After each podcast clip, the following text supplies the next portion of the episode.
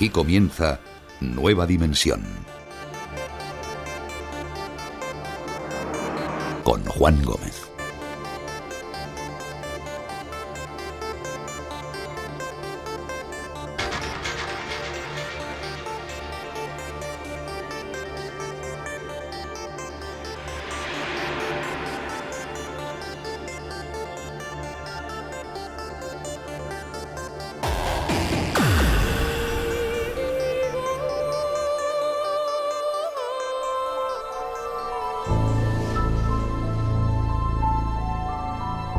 Alzando instintivamente la mirada hacia arriba a ver cómo estaba de despejado, pues inmediatamente se encendió un ovni y surgió como un tiro hasta el horizonte. Se despegó de aquí, esto quedó iluminado todo, todo iluminado.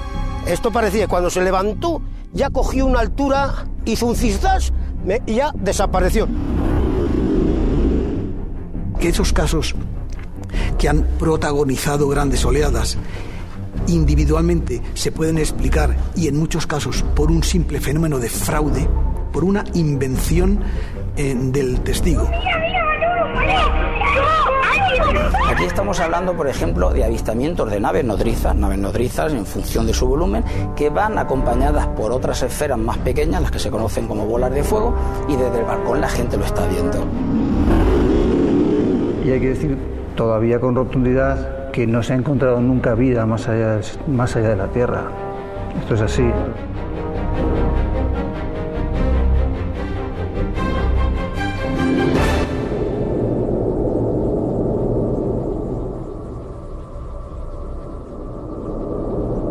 Buenas noches amigos. Esto que acabamos de escuchar es tan solo una pequeña muestra, una ínfima muestra casi casi como una pequeña cabeza de alfiler de la gran cantidad de testimonios, de testigos, de declaraciones, también de opiniones, de ese fenómeno que desde luego está con mayúsculas en el mundo del misterio, el fenómeno ovni. Un fenómeno que sigue planteando infinidad de preguntas y prácticamente sin ninguna respuesta. ¿Qué son? ¿De dónde vienen? ¿Qué inteligencia está detrás del fenómeno? ¿Vienen de otros puntos del universo, de otros planetas, de otras dimensiones? ¿Son objetos? ¿Son energía? ¿Son, como dicen algunos incluso, seres que permanecen aislados de nuestros ojos, pero que pertenecen a la Tierra?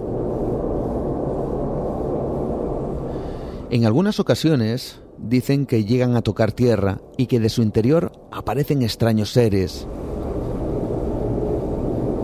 pero lo cierto es que el fenómeno ovni, tras más de 70 años, tras el famoso acontecimiento de Roswell, sigue planteando las mismas preguntas. No se ha avanzado nada para poder resolver algunas de ellas. Solo hay una cosa que parece haber cambiado durante estas décadas, la descripción de los testigos, de lo que dicen ver, de lo que dicen que les ocurrió. Parece ser el mismo fenómeno pero bajo otro prisma diferente, como si los no identificados se hubieran actualizado. Ya pocos ven objetos metálicos extraños, ya no hay testigos de aterrizajes donde estos artefactos son descritos con trenes de aterrizaje, a modo de patas similares a los antiguos módulos lunares, o de la aparición de escalerillas. Incluso sus ocupantes parecen haber cambiado de fisionomía en los últimos tiempos, si tiramos de meroteca, descubrimos casos donde los testigos afirmaban que los tripulantes de estos objetos llevaban, por ejemplo, mapas de papel o cubos y palas para tomar muestras terrestres. Hace décadas las abducciones estaban a la orden del día, los contactados salían de debajo de las piedras, sin embargo, todo eso ha evolucionado. El fenómeno ovni es claro, está ahí, y los datos parecen irrefutables, entonces cabe preguntarse, ¿qué ha ocurrido con el viejo arquetipo del objeto volante no identificado y del comportamiento de sus tripulantes? Hay quien afirma que estamos ante algo mucho más poderoso y desconcertante, que el fenómeno ovni tiene mucho que ver con el denominado agente externo, quien, vamos a decir, presentaría el fenómeno bajo el prisma de la mente humana. ¿Qué es? ¿O de dónde procede este supuesto agente externo? ¿Cómo actúa? ¿Puede adentrarse en nuestra mente y distorsionar lo que vemos? Esta noche vamos a hablar con José Antonio Caravaca de este singular concepto y de su ya conocida, por cierto, teoría de la distorsión que asegura es la clave para entender o dar alguna respuesta a estas preguntas que tanto tiempo llevan proponiéndose.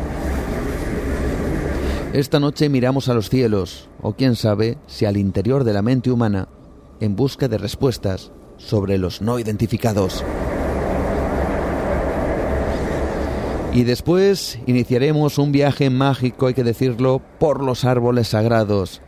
¿Por qué desde hace milenios los árboles forman parte de la simbología de muchas religiones? Es interesante pensar que el árbol, casi como un tótem, parece conectar el cielo con la tierra y existen muchas especies o incluso árboles concretos que se han convertido en sagrados por las diferentes civilizaciones. Esta noche conoceremos algunos de ellos en un viaje sorprendente con los expedientes de nuestra compañera Rocío Gandarillas. También entraremos en la habitación donde nos aguarda José Manuel García Bautista con su cajón secreto en busca de esos objetos que, una vez más, asombran a la ciencia, a los historiadores y a los arqueólogos del mundo. Y atención a nuestro relato de esta noche. No es un relato cualquiera, porque es la crónica de un suceso, un crimen tan brutal como extraño, la muerte de un pastor evangélico donde sus 35 hijos fueron testigos.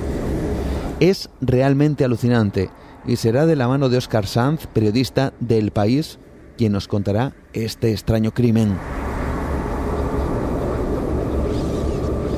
Así comenzamos esta noche, abriendo nuestra ventana al misterio, invitando, evidentemente, a esta gran familia dimensionaria a mirar por ella y a descubrir absolutas e increíbles realidades que dicen que están más presentes de lo que imaginamos. Así que, como siempre, bienvenidos. Esto es Nueva Dimensión.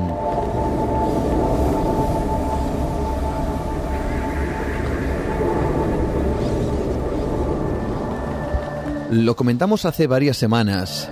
La actualidad informativa revelaba cómo el Pentágono y sus Fuerzas Armadas informaban de la veracidad de tres vídeos que fueron grabados por sus cazas, en donde se observaban diferentes objetos realizando maniobras imposibles o que viajaban a altas velocidades.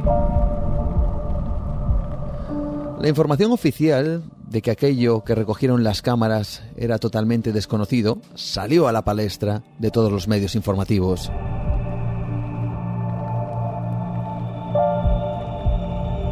Este, de momento, ha sido el último gran titular que ha proporcionado el fenómeno ovni. Pero antes de él, ya hay un largo historial de casos, de testimonios, de fotografías y vídeos donde estos no identificados se han manifestado, además de múltiples formas. Incluso podemos apreciar, yo diría que una evolución en la descripción de quienes dicen haber visto estos objetos, incluso sus tripulantes. También podríamos decir que da la sensación que con el tiempo se han actualizado los testimonios. Ya nadie, nadie por ejemplo, ve objetos metálicos apoyados en tres patas del que sale una rampa mecánica. Descripción esta, por cierto, muy habitual en la segunda mitad del pasado siglo.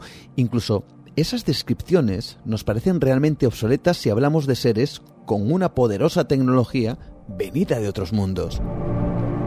¿Por qué ha cambiado el paradigma, la imagen, la descripción?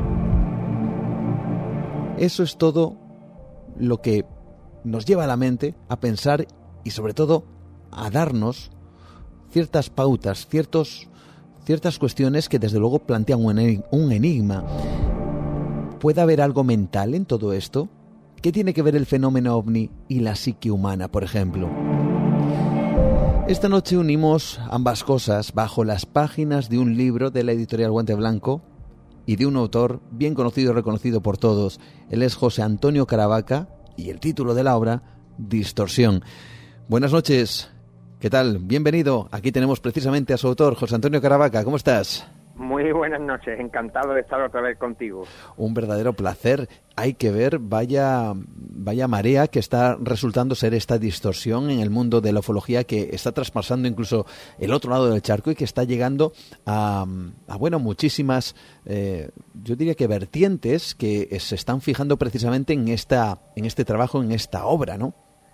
Sí, la verdad que estoy muy satisfecho con eh, la repercusión que está teniendo la obra, el libro y los comentarios y incluso las discusiones y debates que está originando, pues la verdad que me ha cogido un poco de sorpresa, pero siempre es bienvenido todo lo que sea una buena acogida de un libro. Acogida y también una idea novedosa ¿Qué es esto de la distorsión? Sé que lo tienes que explicar en cada una de las entrevistas porque además es habitual y porque quizás sea de las primeras preguntas que te hacen y yo no voy a ser menos. Eh, evidentemente, la palabra distorsión, ¿qué tiene que ver? ¿Qué es ese concepto que tú desarrollas en este libro y que, como digo, está transformando un poquito el, el mundo de la ufología a día de hoy? Bueno, la teoría de la distorsión nace con la pretensión de ofrecer algún tipo de respuesta, explicación al fenómeno ovni que durante más de siete, décadas parece que nos está dando esquinazo.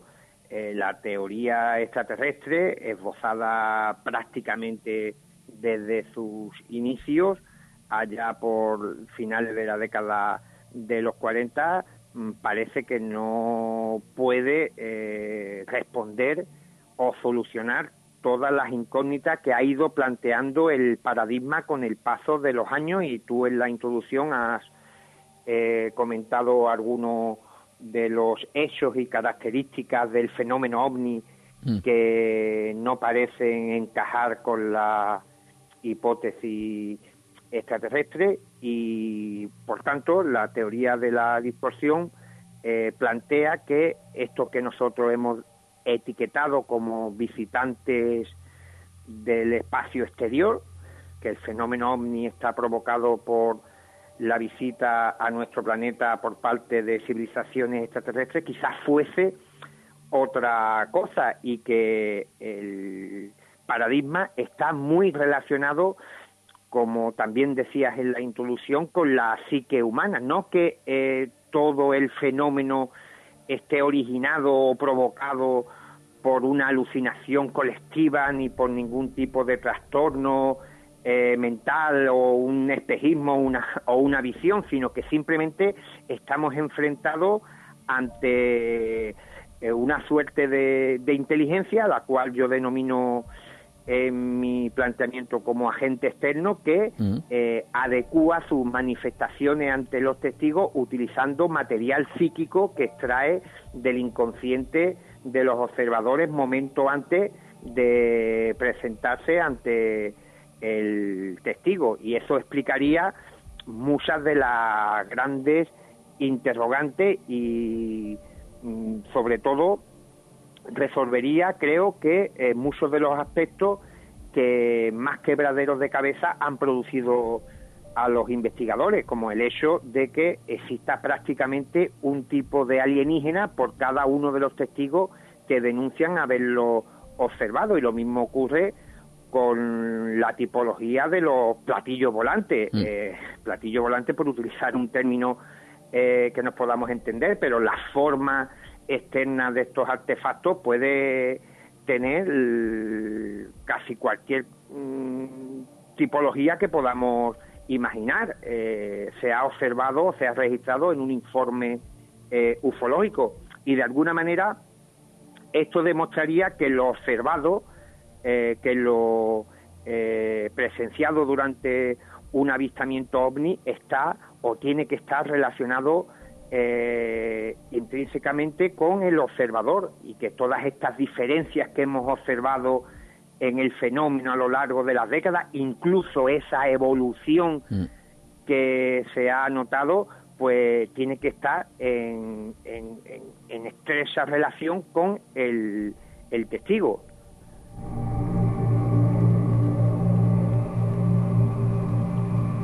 Es muy interesante. Yo recomiendo seguir, por ejemplo, a José Antonio Caravaca a través de Twitter o a través de, Facebook, pero en Twitter eh, haces eh, hincapié en que existen muchos ejemplos de ese paradigma antiguo, de esa nave casi casi remachada con, con tornillos y que se posaba con esas tres patas. Viéndolo en la perspectiva de ahora, evidentemente eso nos parece como poco ligado a una tecnología superior capaz de viajar entre mundos. ¿no? Nos parece todo como muy extraño. Sin embargo, es curioso pensar que en esa época no parecía tan extraño ni tan raro el que, por ejemplo, alguien de otro mundo se presentara de tal guisa, de, con talos aparatos vamos a decir tan físicos o tan tan eh, tan humanos eh, delante de los testigos, ¿verdad?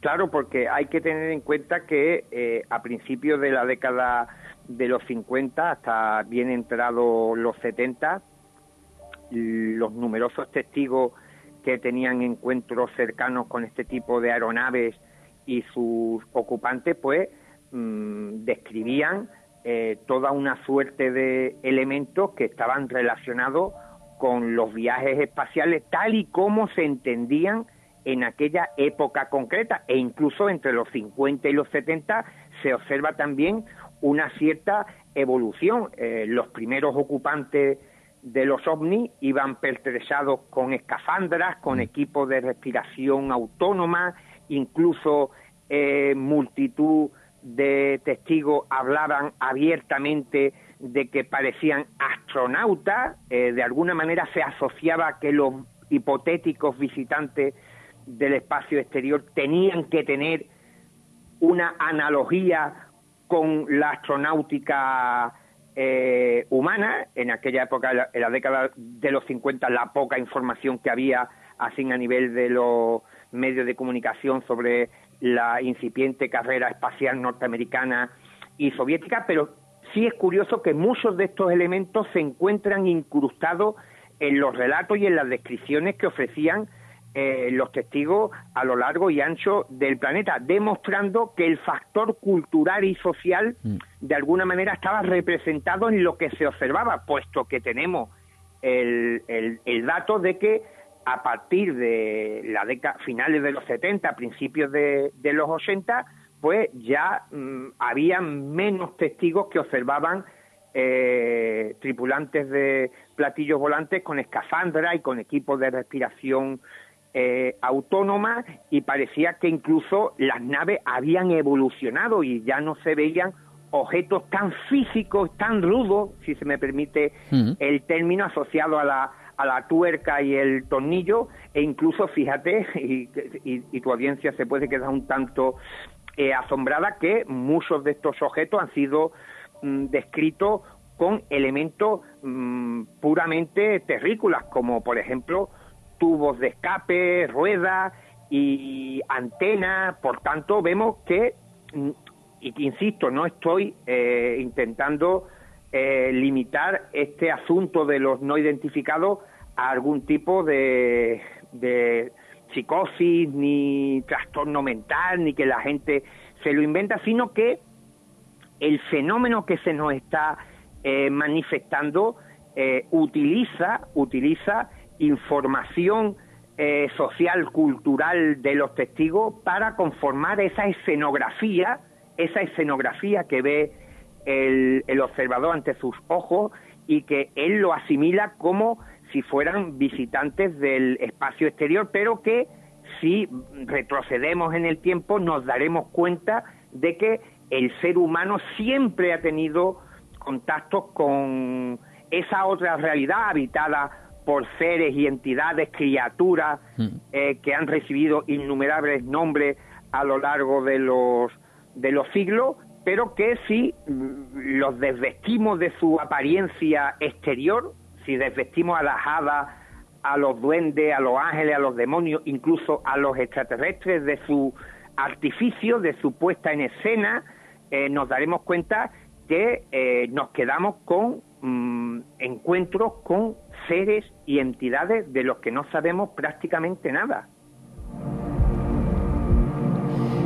Dejas claro, José Antonio, que a lo que te refieres no es a una invención del testigo, una psicosis, alucinación, sino que hay algo, ese agente exterior que, que llamas, que yo no sé si decir la palabra leería la mente del testigo cogería ciertos elementos eh, en los cuales conviviera y, vamos a decir que plasmaría como si fuera una especie de, no sé si, si de proyector de la mente de aquel testigo, pues aquellos objetos o aquellos comportamientos para que esa persona, no sé si eh, tuviera un reconocimiento de aquello que está viendo o no, no, no, no tengo muy claro. Supongo que van por ahí los tiros, ¿no?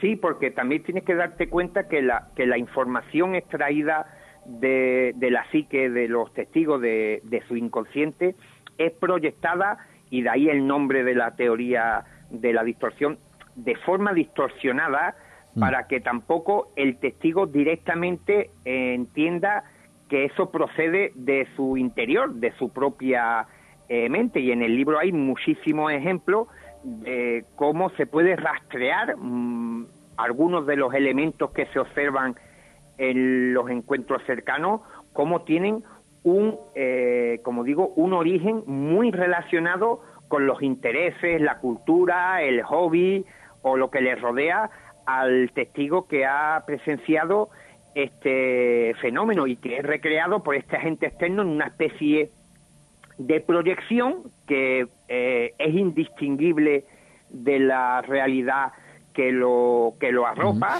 eh, puede contener en ocasiones materia y puede interactuar tanto con el testigo como con el medio, como si todo aquello que se ha presentado ante los ojos del testigo estuviese allí y fuese eh, evidentemente real, aunque intrínsecamente no lo es. Mm. Sería interesante conocer alguno de esos ejemplos que mencionas. Pues mira, eh, un caso que yo tuve la fortuna de, investigar en su época y que eh, cuando era mm, más joven pues no tenía todavía desarrollado este planteamiento de la distorsión, pero sí hubo una serie de detalles que me comentó el, testigo, Juan González Santos, aquí en la provincia de Cádiz, en, en Algeciras, que observó en el lejano ya 12 eh, de marzo de 1981 un extraño objeto en forma de cúpula, eh, con unas luminarias en su parte superior, con varios ocupantes también dentro del artefacto, y él me comentaba que eh, en el fuselaje del ovni había un símbolo muy extraño que parecía una especie de vástica un poco achatada con otros símbolos en su interior que no pudo ver por la, por la distancia. Y curiosamente, este testigo eh, es más, el caso no hay dudas de que eh, fue real. En su día fue investigado, encuestado por mm, Andrés Gómez Serrano, veterano investigador local de, Cádiz, y por eh, Juan José Benítez. Estuvieron en el lugar, vieron las huellas que había dejado el, el objeto. No había duda que este hombre estaba contando un episodio real, pero fíjate qué curiosidad que este hombre eh, era un gran aficionado a la Segunda Guerra Mundial y concretamente al bando nazi.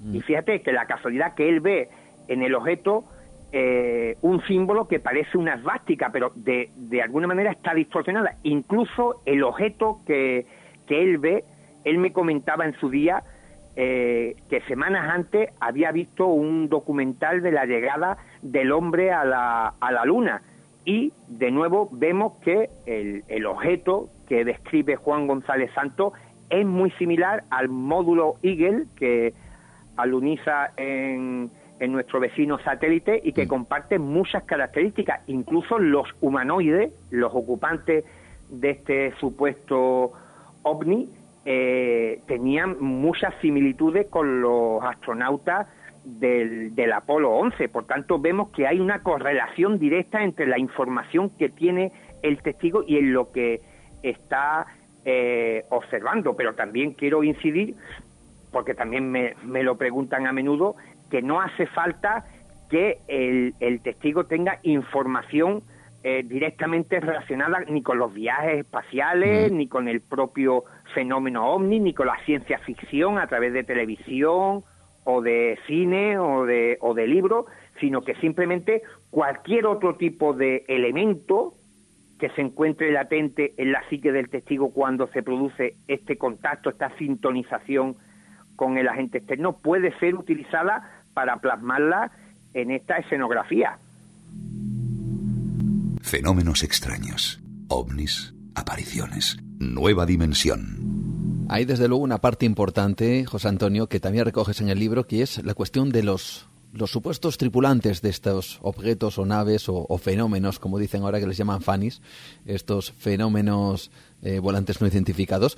Y, yo me pregunto si el comportamiento de estos mm, seres que aparentemente de vez en cuando asoman eh, por, este, por este universo tan extraño, pues tienen un comportamiento igualmente humano o igualmente obsoleto, porque has llegado a comentar que que es curioso pensar cómo estos eh, personajes toman muestras con casi casi con pico y pala eh, después de tener toda una tecnología a su alrededor que supuestamente les ha hecho viajar a través del universo, ¿verdad? Claro, es que nos choca a nosotros, al, al, al hombre del siglo XXI, quizás en la década de los 50 o 60 se pensase que no había otro medio de obtener información de la roca y vegetación de la zona más que a través de la extracción, eh, incluso los ocupantes de los ovnis hacen esto muy, muy a menudo, muy frecuentemente cuando aterrizan y se dedican a coger muestras de terrenos, de piedras y hierbas y tal, y lo hacen con utensilios que son muy asimilables a la tecnología humana de aquella época. Hoy día sabemos que, por ejemplo, la NASA está enviando información de Marte y de otras zonas del espacio sin necesidad siquiera de eh, introducir una piqueta en el terreno que se va a examinar. Por tanto, también eh, es curioso cómo, incidiendo en la teoría de que lo observado está muy relacionado con el observador,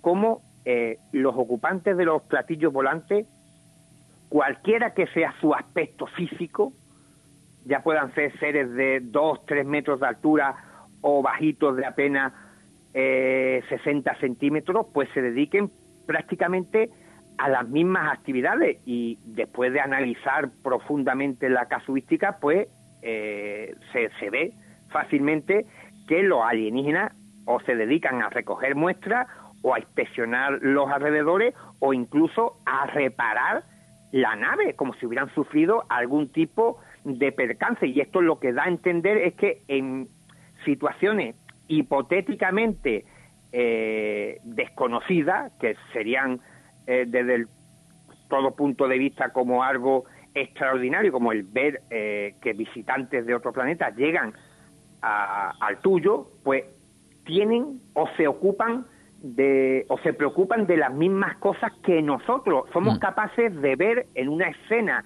increíble algunos aspectos que no son totalmente reconocibles, porque imagínate eh, que veamos alienígenas, como se ha dado el caso, utilizando eh, herramientas muy parecidas a las humanas, como llaves inglesas, martillos y tal, para reparar la nave. Caray. Todo como muy humano, desde luego, parece una proyección, pero también seguramente y parte de la audiencia se estará preguntando, bueno, ¿y qué hay de esos casos en donde el testigo ve algo que no le es eh, para nada, eh, vamos a decir que, que cercano? Yo reconozco, por ejemplo, que he hablado con personas que me llegaban a decir, es que yo he visto una cosa, persona ya mayor, me decía, yo he visto algo que nada tenía que ver con los platillos volantes que yo veía en, en, el periódico cuando los dibujaban. Y cuando vi aquello, digo, pero si no son así, no son como nos los han dibujado, ¿no? Parece que también hay casos en donde, eh, y puede que la audiencia se esté preguntando qué es lo que ocurre con estos, en donde el testigo, pues parece no vincular ningún pensamiento con aquello que es lo que, con aquello que ve. Sí, pero yo estoy seguro de que si se hiciese una investigación profunda de los testigos encontraríamos los resortes, mm. eh, las imágenes o la ideografía que ha llevado a que ese hombre o esa mujer vea específicamente lo que ha tenido frente a sus ojos. Hay numerosos testigos que tenían conocimiento de, del tema ovni, de los platillos volantes, más en la década de los 50 y 60, donde prácticamente eh, todos estos fenómenos se englobaban bajo el término platillo volante que veían otro tipo de objetos. Por mm. ejemplo, hay una mujer, eh, Rosa Lotti, que en el año 54 en Italia eh, incluso la noche anterior eh, habían estado hablando de platillos volantes, porque en esa fecha había muchísimos y numerosos avistamientos en toda, en toda Europa.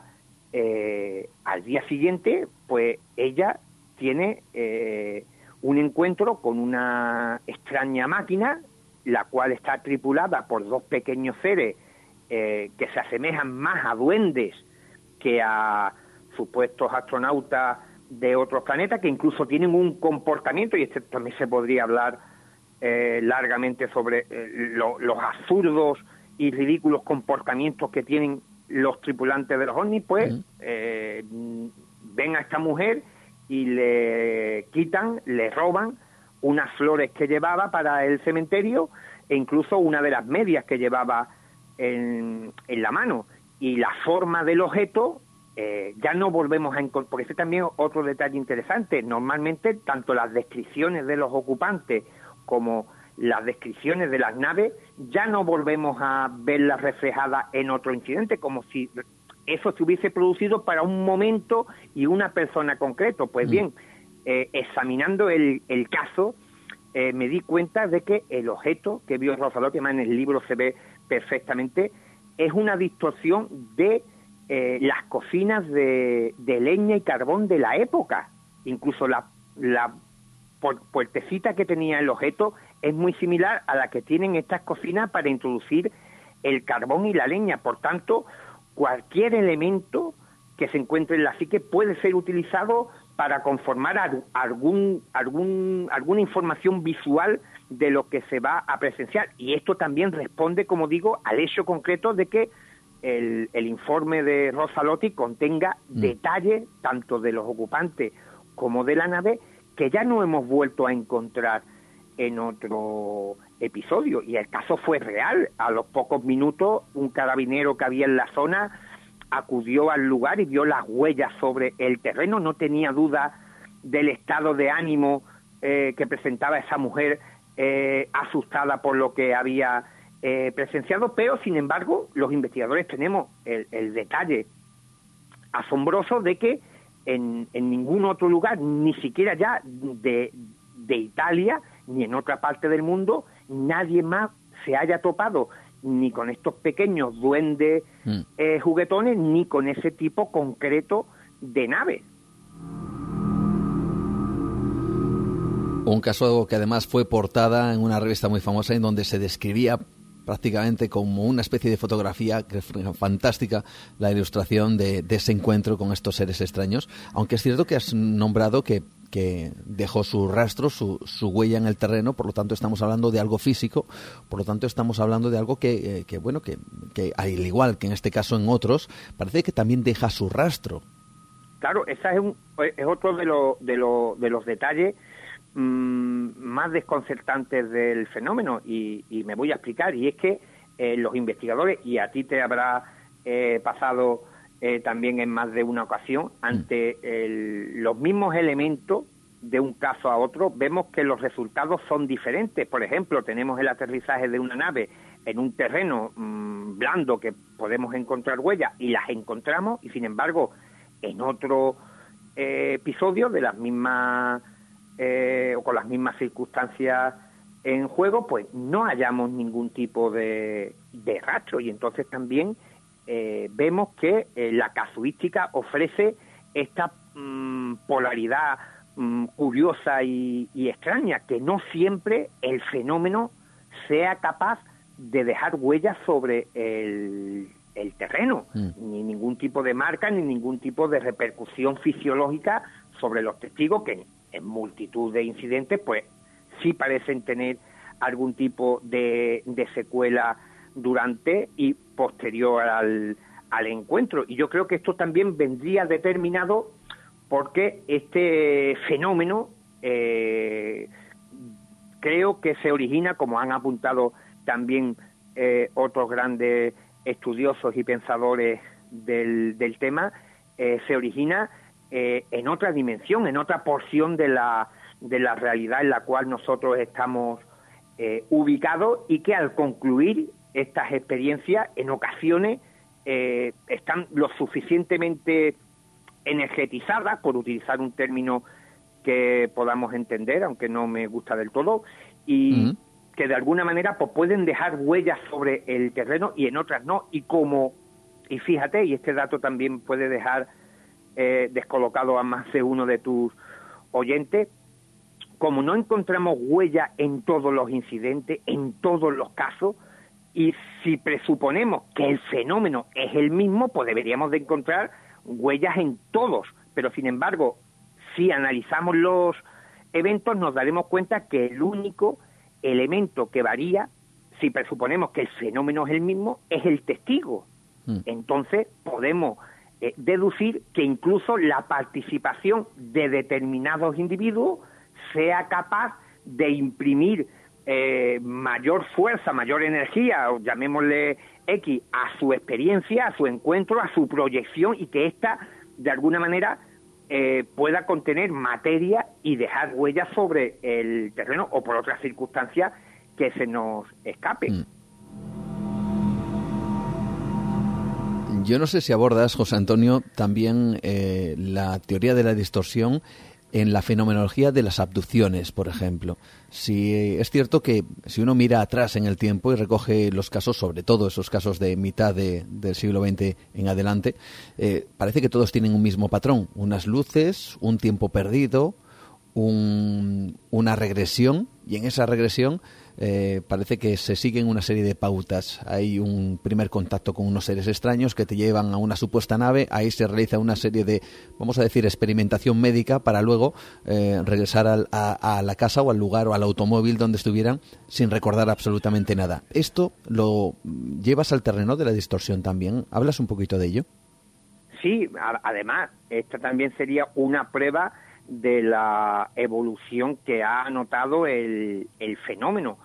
Si leemos la casuística desde finales de los 40 hasta bien entrado eh, los 70, nos daremos cuenta de que las mm, supuestas abducciones y secuestros alienígenas no tenían el cariz que tienen a partir de la década de los 80 con la publicación de los libros de Willis Traver y Hawking, que hablan ya de las abducciones en el terreno en el que has estado haciendo mm. referencia y que también tuvieron una gran acogida de público y que fueron ampliamente eh, divulgadas a través de diferentes medios de comunicación que llegaron prácticamente a todos los rincones del planeta, cuando empezó a notarse que el, el fenómeno de las abducciones fue increciendo. De hecho, las famosas criaturas bajitas de gran cabeza y ojos rasgados negros y tal, que son omnipresentes en la ufología a partir de, del año 83, mm. son completamente desconocidas en la década de los 50, donde los seres tenían mucha más diferencia en la morfología y se observa que cuando el fenómeno ovni comienza también a poder ser considerado un factor cultural, puesto que ya en la década de los 80 el tema ovni es un factor más cultural que se asocia a la literatura, al cine, a la televisión, es cuando se encuentra cierta eh, similitud en una serie de relatos, pero también fíjate que las abducciones, como las estado narrando a la perfección, eh, las encontramos sobre todo en los Estados Unidos, en España, en Italia, en Gran Bretaña, en Sudamérica. No hay una gran casuística de este tipo de experiencias de secuestro eh, enfocadas en el tema de los exámenes médicos, mm. de que los seres tienen una determinada eh, morfología. Todo esto se delimita a los Estados Unidos, incluso los investigadores norteamericanos, los especialistas en el tema de la abducción, no pudieron negar este hecho evidente de que las abducciones parecían tener su eh, campo de acción solamente en los Estados Unidos y esto de alguna manera pues parecía indicar como si esta civilización extraterrestre nada más que tuviera interés mm. en Estados Unidos y ellos tuvieron que admitir que probablemente esto tuviese una explicación de que como en Estados Unidos había una amalgama de civilizaciones eh, terrestres o de razas terrestres eh, que habitaban allí, pues era mucho más fácil eh, tener su laboratorio en Estados Unidos y no tener que ir a diferentes partes del, del mundo. Realmente interesante, complejo sin duda alguna y disfrutado desde luego al mismo tiempo este, este, esta distorsión, este trabajo muy bien elaborado, muy bien traído con Editorial Guante Blanco y que estamos intentando conocer algunas claves. Un par de cositas que nos quedan.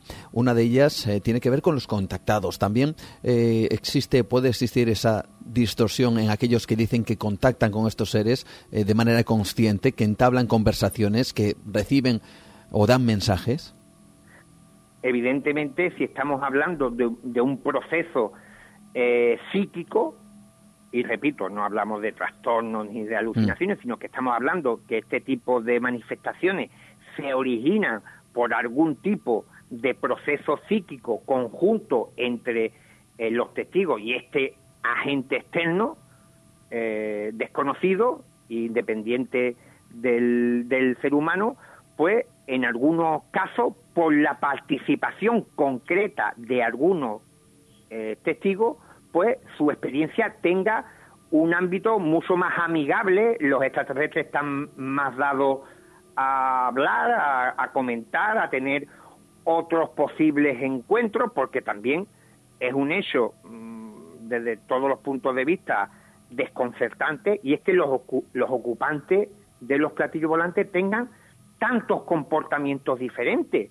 En algunos casos parece que huyen de la presencia humana, mm. en otros parecen de alguna manera estar totalmente como ajenos, no le importa que haya un testigo observando la, la, escena y no interactúan con él de ninguna manera, aunque la persona los llame o haga aspamiento con las manos para llamar su atención.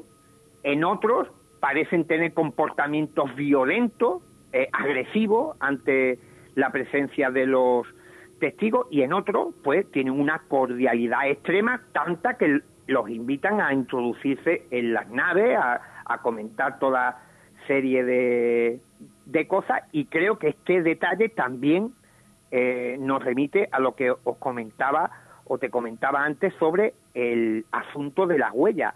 Si pensamos mm. que el fenómeno siempre presuponemos que debe de ser el mismo, pues debería tener un comportamiento más homogéneo, más normalizado. Sin embargo, se observan tantas disparidades, tanta eh, diferencia de un, un comportamiento de un evento a otro porque cambia el testigo. En cada encuentro siempre cambia el testigo. El tipo que ve el ovni en Cuenca es diferente del testigo que lo ha visto en Wisconsin. Y por mm. tanto yo creo que los testigos, de forma inconsciente inclusive, están eh, dictando el comportamiento que van a tener esas entidades, esos seres en el momento que desembarcan del objeto, porque si no, encontraríamos que los seres pues, tendrían, como digo, una forma de proceder mm, mucho más eh, reglada. Qué interesante. Hay una última cuestión y además me comentan por aquí el hecho de, evidentemente todo esto es especular porque no tenemos eh, ningún tipo de vamos a decir, de certeza, ¿no? Para poder responder a ciertas preguntas, pero, pero alguien mm, probablemente esté pensando, como aquí, como aquí se plantean, la idea de por qué ese esfuerzo, por qué ese agente externo coge parte de nuestra mente o de nuestros arquetipos, los traslada, los proyecta hacia un evento, para luego en muchos casos tampoco ofrecen información, tampoco eh, casi suenan absurdos, ¿no? Es cierto que puede haber algo, eh, ciertos elementos que pueden ser reconocidos por el testigo, pero al fin y al cabo, ¿para qué esa visión si luego no hay un contacto, si simplemente es ver un objeto que rasga el cielo y poco más, ¿no?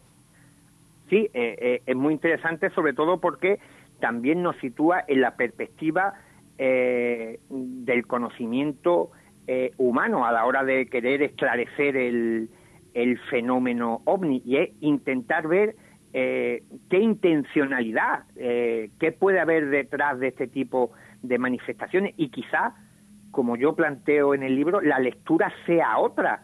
Quizás eh, estamos ante la manifestación de mm, una porción de realidad desconocida por el por el ser humano en la actualidad. Quizá estas proyecciones, este agente externo eh, viene de otra dimensión, de un universo paralelo. Yo prefiero utilizar el término de una realidad ampliada, de, mm. de resquicios de, de nuestra realidad que no son veladas en nuestro estado normal de conciencia y que durante esporádicos momentos pues parece que tenemos acceso a esa otra dimensión y es entonces cuando interactuando con este agente externo pues podemos llegar a tener eh, acceso a un conocimiento eh, superior lo que ocurre fíjate que nuestros propios intereses nuestro nuestro propio eh, psiquismo relleno de, información de, eh, de, todo tipo, incluso con los prejuicios y con todo, nos impiden, nos impiden acceder realmente al, conocimiento que hay detrás de estas eh, apariciones. Yo creo que este es un detalle a tener en cuenta. Probablemente el fenómeno ovni, las apariciones marianas y tantos otros encuentros con entidades desconocidas que están muy ligadas a un factor determinante y cultural, social, científico, filosófico, religioso, eh, es lo que nos impide acceder, traspasar ese último umbral. Realmente lo que estamos eh, interfiriendo sería eh, con, y nunca mejor dicho, con interferencias provocadas por nuestra inmersión eh, esporádica y no controlada y, que nos pilla incluso a contrapié con este universo desconocido y nuestro propio psiquismo de alguna manera está eh, bloqueando, entre comillas, eh, que esa información nos llegue de forma limpia. Mm.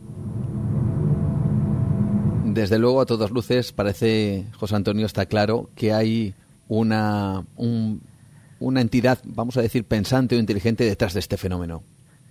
Sí, sobre eso no, no tengo ninguna ninguna duda. Lo que lo que sí debemos de tener en, en claro es que la participación humana en la conformación de este tipo de experiencia es lo que de alguna manera nos está llevando a un callejón sin salida, puesto que estamos intentando eh, aglutinar bajo una sola hipótesis, en el caso de la extraterrestre, pues vivencias tan individuales y tan contextualizadas a un escenario tan concreto que prácticamente es imposible establecer ningún tipo de, clasificación, tipología o cualquier tipo de elemento que nos pueda llevar a, encontrar eh, un nexo de unión entre todas las experiencias, porque aunque eh, sea claro que estamos ante un fenómeno de carácter global que ocurre en todas partes del mundo, pero sin embargo,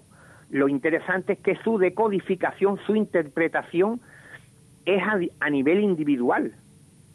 Mm, qué interesante.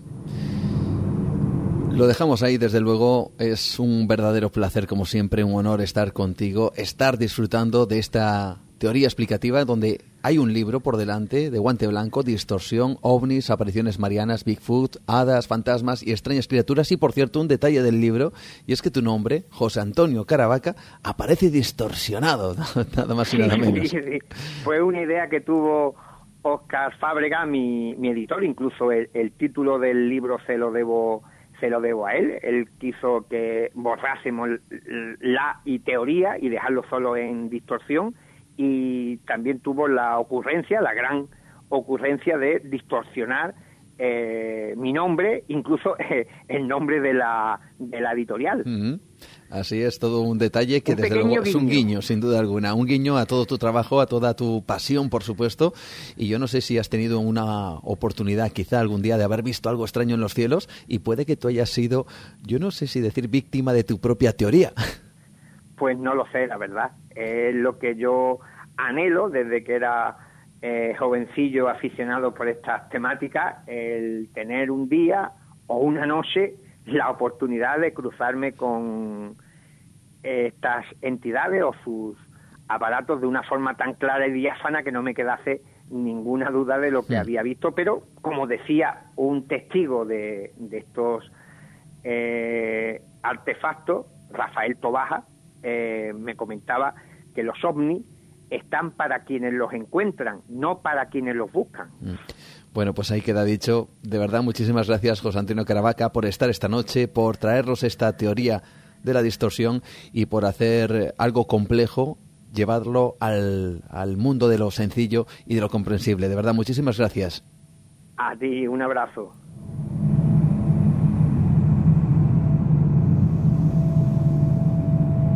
Nueva dimensión. Adéntrate en otra realidad. Con Juan Gómez.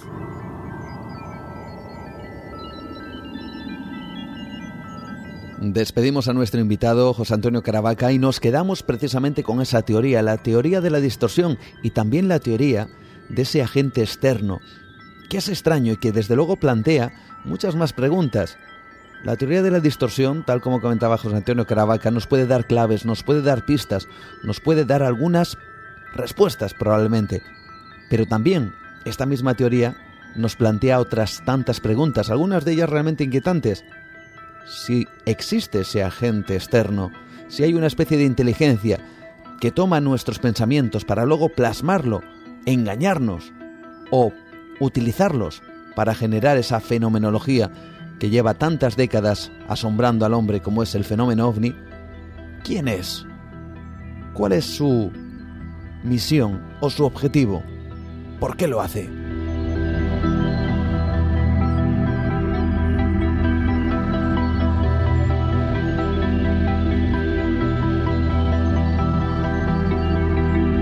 Sin duda dejamos esas preguntas en el aire y nosotros continuamos aquí en Nueva Dimensión, acercándonos poco a poco nuestra primera hora de programa. Todavía tenemos muchos contenidos para vosotros. Recordad nuestras vías de contacto en Facebook Nueva Dimensión, mi perfil Juan Gómez Ruiz, Twitter arroba Nueva de Radio, Instagram Nueva Dimensión Radio, siempre lo decimos así. Y por supuesto ese número de WhatsApp 643 84 83 63 para vuestras notas de voz, vuestros mensajes, para que estemos en contacto en esta ventana que nos lleva a mirar a esos mundos increíbles, nuestra ventana al misterio.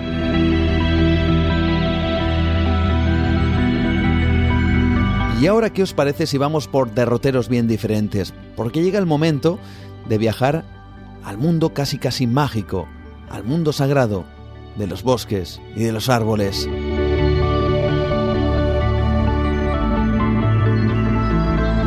Nuestra compañera Rocío Gandarillas, que ya está por aquí, nos va a traer algo que conecta la naturaleza con la religión, con las civilizaciones, con la historia y quién sabe si con las humanidades que han habitado este planeta.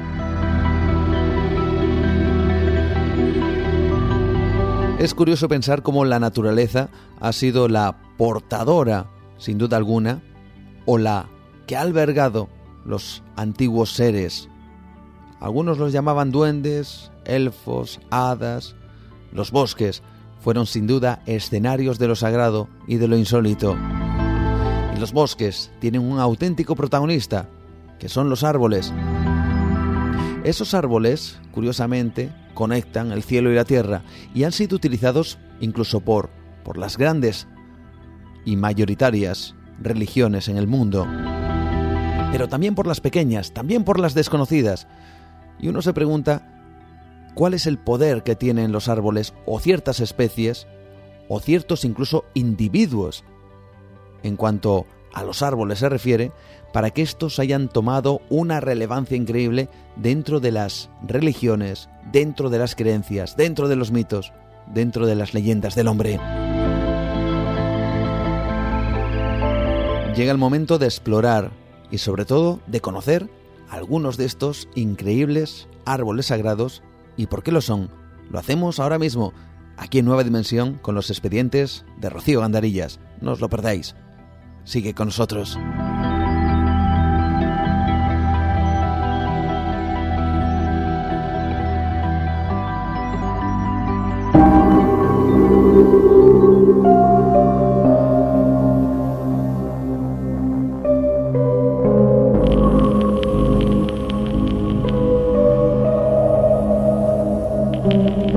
Recuerdo amigos como recientemente paseando por un bosque, un bosque muy especial, el llamado bosque de las secuoyas en Cantabria, recuerdo que, que estando en ese lugar con aquellos árboles imponentes de decenas de metros de altura, muchísimas personas que iban a visitarlo, que iban a disfrutar de ese ambiente, se acercaban a estos árboles, algunos de gran tamaño, incluso en sus propios troncos, se hacían fotografías con ellos, se abrazaban a esos árboles, y casi casi todo el mundo lo veía como algo natural y normal.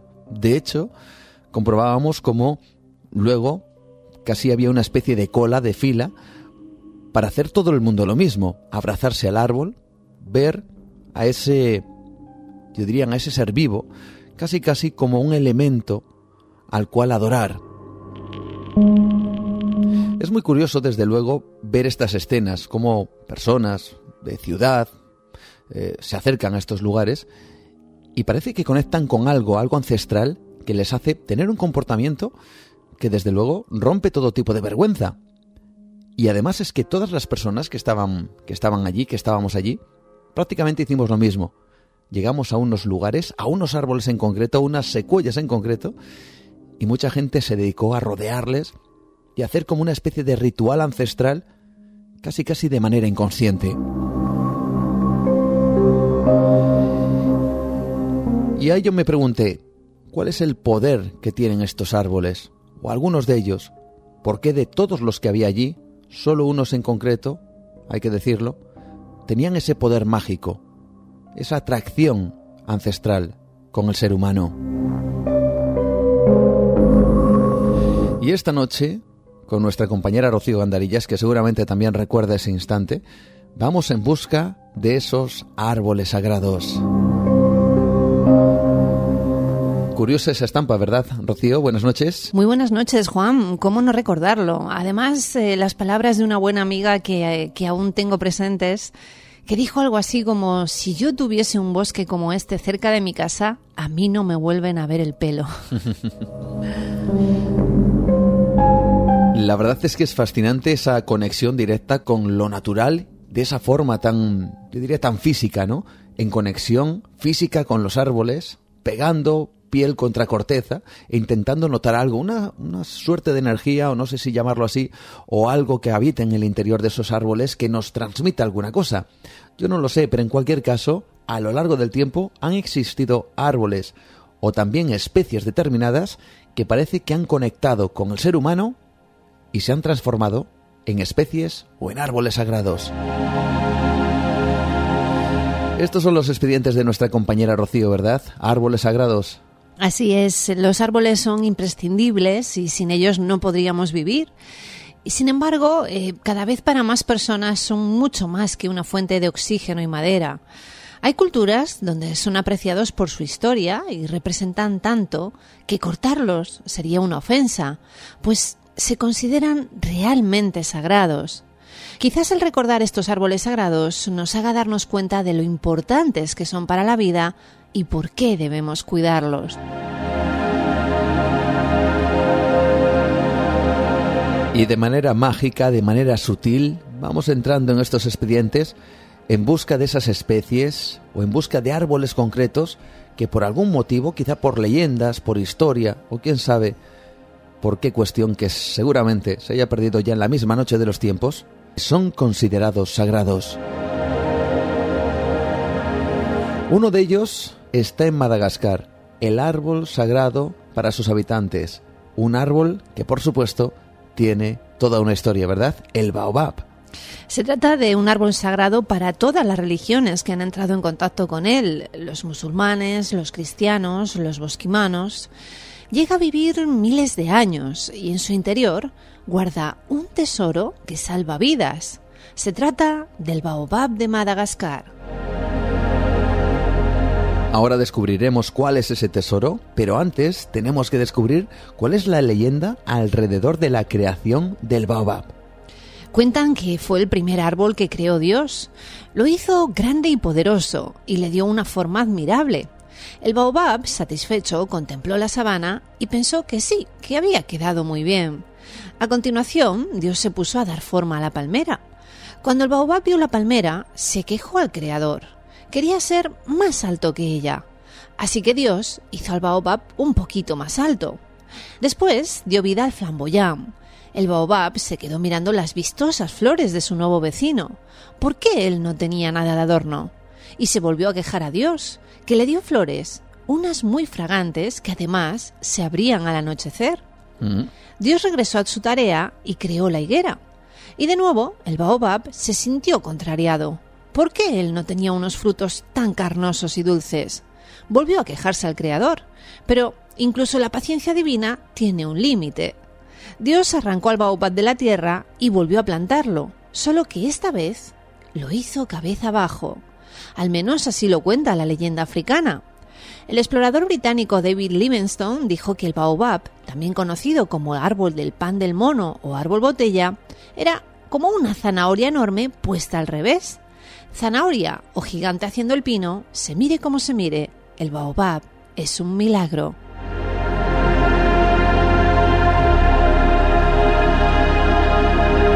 Un milagro de la naturaleza, milagroso para muchos que lo consideran o lo veneran como divino, y también milagroso para diferentes especies, incluidos los humanos. Ahora vamos a descubrir por qué. Has dicho es originario de Madagascar, pero es cierto que también lo encontramos en otros lugares, ¿verdad? Bueno, hay multitud de mitos que han surgido y crecido en torno a su figura. Originariamente procede de Madagascar, el lugar donde se da la mayor parte de sus variantes, seis en total. Fueron las corrientes marinas que recorren el Océano Índico las que se encargaron de llevarlo también hasta el continente africano y hasta Australia.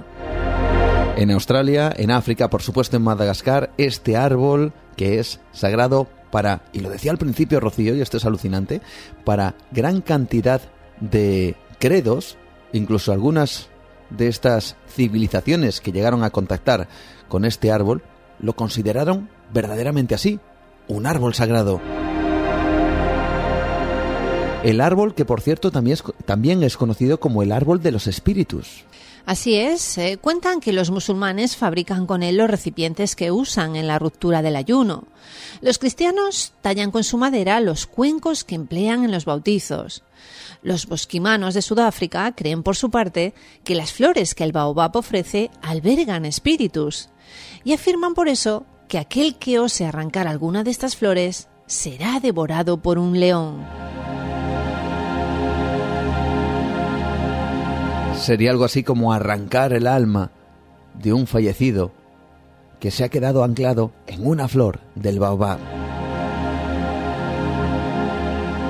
Además es un árbol, dicen también, árbol de récords. Pues sí, porque alcanza los 20 metros de altura y el perímetro de su tronco puede llegar hasta los 5 metros.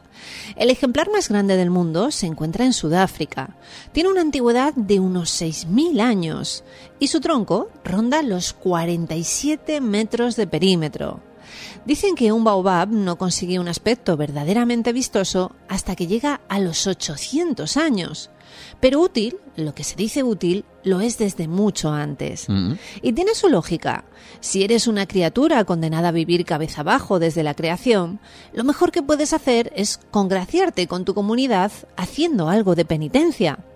Durante la temporada de lluvias, el baobab almacena hasta 120.000 litros de agua en su tronco. Ese es su tesoro. Así es, para los animales de la sabana, este árbol es algo así como una estación de servicio salvadora en mitad de la nada. Los elefantes huelen el agua que almacena su tronco, arrancan la corteza con sus poderosos colmillos y mastican la madera.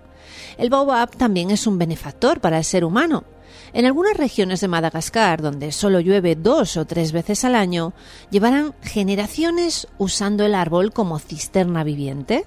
Los nativos de la zona eligen un ejemplar que tenga un tronco especialmente voluminoso, le presentan sus respetos y le hacen ofrendas. A continuación, perforan su corteza y extraen el agua. Durante la estación seca, abastecen de agua dulce a más de 800 familias.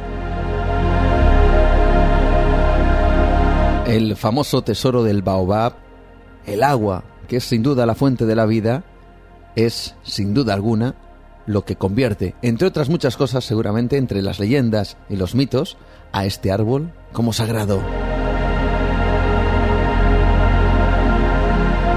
Diferentes religiones han tenido su particular árbol. Tenemos que decir que, por ejemplo, en la cristiandad, si nos vamos al mismo génesis del hombre, nos encontramos con el árbol de la vida, el árbol donde también se proporcionaba esa manzana, dicen que prohibida para el ser humano. En definitiva, un árbol también como parte importante de la divinidad o de lo sagrado.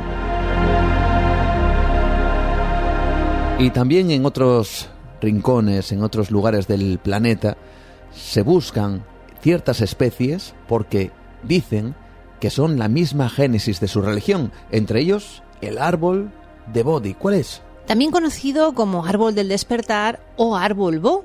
Bajo este árbol, Siddhartha Gautama alcanzó la iluminación. Después de 49 días de meditación, fue aquí donde se convirtió en el Buda, el iluminado. El árbol Bodhi es conocido por los botánicos como ficus religioso, una especie de higuera. Las hojas del árbol son algo inusuales, con una punta distintiva extendida. El árbol Bodhi que existe hoy en día no es exactamente el mismo bajo el que se sentó a meditar el Buda hace 2500 años, Mm. pero también podría ser un descendiente directo. En el siglo III a.C., la hija del emperador Asoka trajo una rama del árbol del Bodhi y la plantó donde dicen que todavía sigue creciendo hoy. Según la tradición, la esposa de Asoka destruyó el árbol Bodhi original por celos, ya que el emperador pasaba demasiado tiempo allí. Historias desde luego que fascinantes, llenas de leyenda, llenas de mitos, que están en los expedientes de nuestra compañera Rocío esta noche. Es sin duda el árbol de Bodhi es un objeto de culto absolutamente. Claro que sí, debido a su estrecha asociación con la iluminación, esta es la meta de todos los budistas.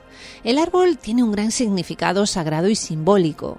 De acuerdo con algunos budistas, el árbol Bodhi es el centro del mundo y el lugar en el que todos los budas iluminados alcanzan la iluminación. En el arte budista temprano, antes de que se utilizase la imagen de Buda, la imagen de un árbol era uno de los símbolos que utilizaban para representarlo. Los primeros peregrinos tomaron hojas y semillas del árbol de Bodhi de vuelta a sus monasterios y casas y plantaron árboles sagrados en toda la India y los países vecinos.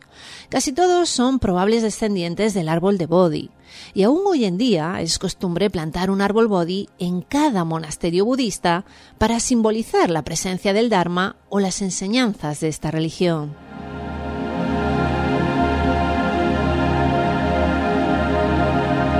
La conexión directa entre el cielo y la tierra. Porque si uno mira un árbol, ¿verdad, Rocío? Si uno eh, se queda detenidamente, mirando sobre todo si este es alto, lo que hacemos es alzar la vista, vemos que sus ramas conectan el cielo y si la bajamos, sus raíces conectan con la tierra. Sería algo así como el intermediario entre lo divino y lo terrenal. Sin duda el árbol, para muchas religiones, diferentes especies hay que decirlo, pero en definitiva el árbol es el conjunto de esa unión del cielo y la tierra.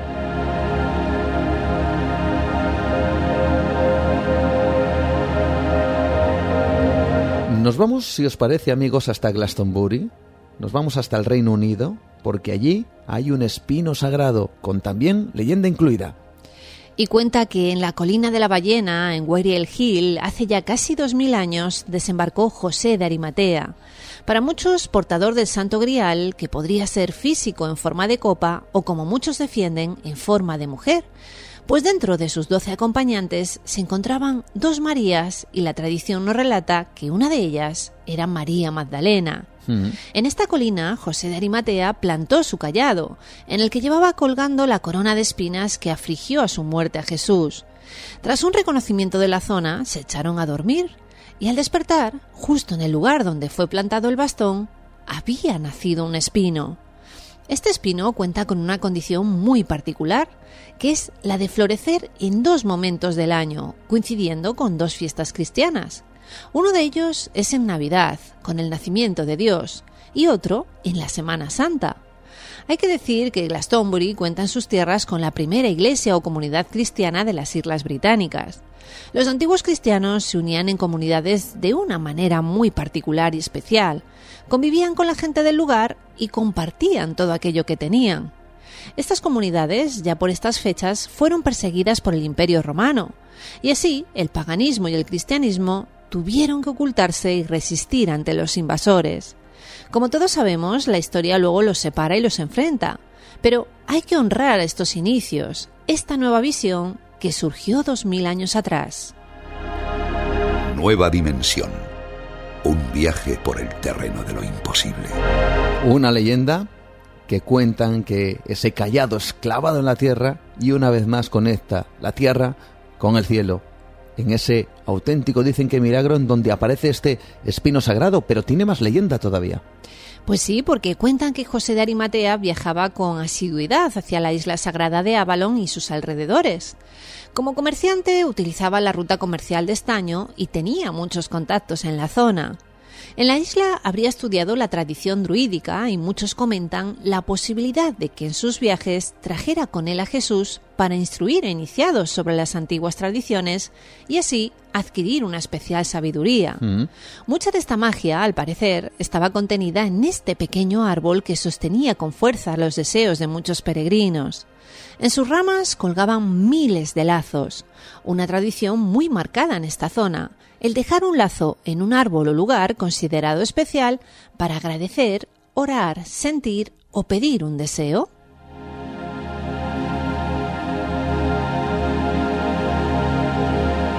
Y es que desde antiguo, ¿verdad? Yo creo, amigos, ha habido una conexión directa, aunque el hombre haya hecho lo contrario, es decir, haya desconectado de alguna forma con esa naturaleza, hay que decir que hay una, una interacción entre lo natural, lo sagrado, desde ciertamente tiempos muy lejanos y muy remotos. Desde luego, esta conexión era vital para los pueblos antiguos. Por ejemplo, para los druidas, los árboles eran la conexión esencial entre los tres mundos, y por ello eran considerados sagrados. En este caso, el árbol es un espino, ligado al mundo de las hadas y de las brujas. Sus ramas serán utilizadas para que todo lo que detrás de él se realizase no fuera visible al ojo humano. Para muchos, un árbol ligado al cristianismo, para otros, un árbol ligado a los misterios más sagrados de la espiritualidad, para otros, una puerta al mundo de las hadas, y para otros, un bello lugar desde donde poder contemplar la ciudad de Glastonbury, un lugar donde la línea telúrica de San Miguel se siente con mucha fuerza, un lugar desde donde se ven las otras colinas sagradas que rodean esta maravillosa ciudad. Pero hay que decirlo que todo aquello que se considera sagrado también es susceptible de ser vandalizado y este este árbol, este espino sagrado, desde tiempos ya muy antiguos, ha habido gente, ha habido personas que le han intentado, y de hecho lo han conseguido, cortarle las ramas. Efectivamente, Juan, al espino sagrado le han cortado varias veces sus ramas, incluso desde épocas muy antiguas. Ya en la Guerra Civil Inglesa, alguien cortó las ramas de este árbol. Lo cierto es que al cortar sus ramas, muchos esquejes del original se encuentran en la ciudad, promoviendo recuperar y replantar los esquejes cada vez que el árbol es cortado.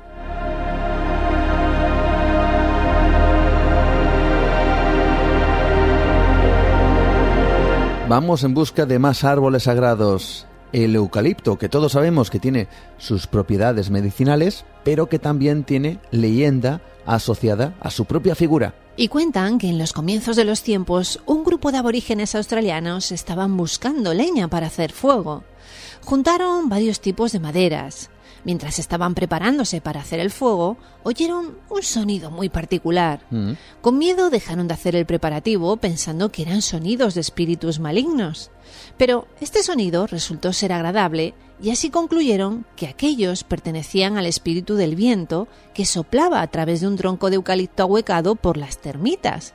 Esto es lo que dio orígenes al dipkridú, un instrumento que se usa en los ritos aborígenes para conectarse con los espíritus de sus antepasados.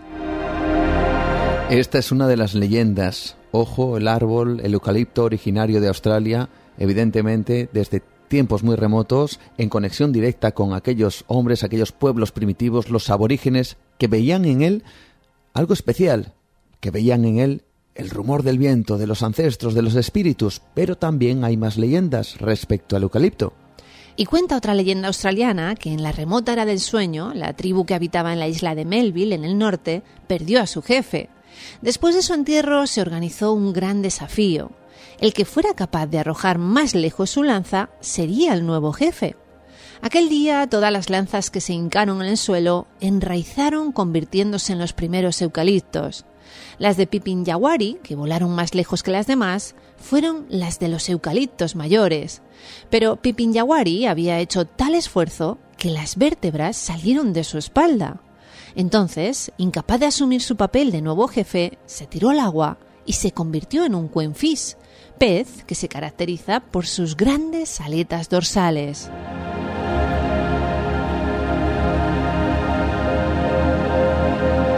Fijaos bien la génesis de los pueblos y la génesis casi de ciertas otras especies como pueden ser estos peces, este queenfish, que nace y surge de un árbol, árbol sagrado, el eucalipto.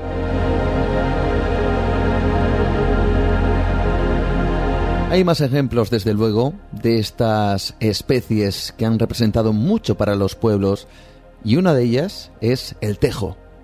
Y al hablar del tejo no podemos dejar de referirnos a su carácter sagrado. Los pueblos celtas lo veneraban, dado que formaba parte de algunos de sus rituales al ser considerado un árbol sagrado, probablemente debido a su extraordinaria longevidad que lo hace parecer inmortal. El cristianismo lo adoptó y lo incorporó a su doctrina como símbolo de la vida y de la muerte, y por su longevidad, símbolo también de la eternidad. Por esta razón, en Asturias es frecuente verlo plantado al lado de ermitas, iglesias y cementerios desde tiempos remotos como símbolo de la trascendencia de la muerte.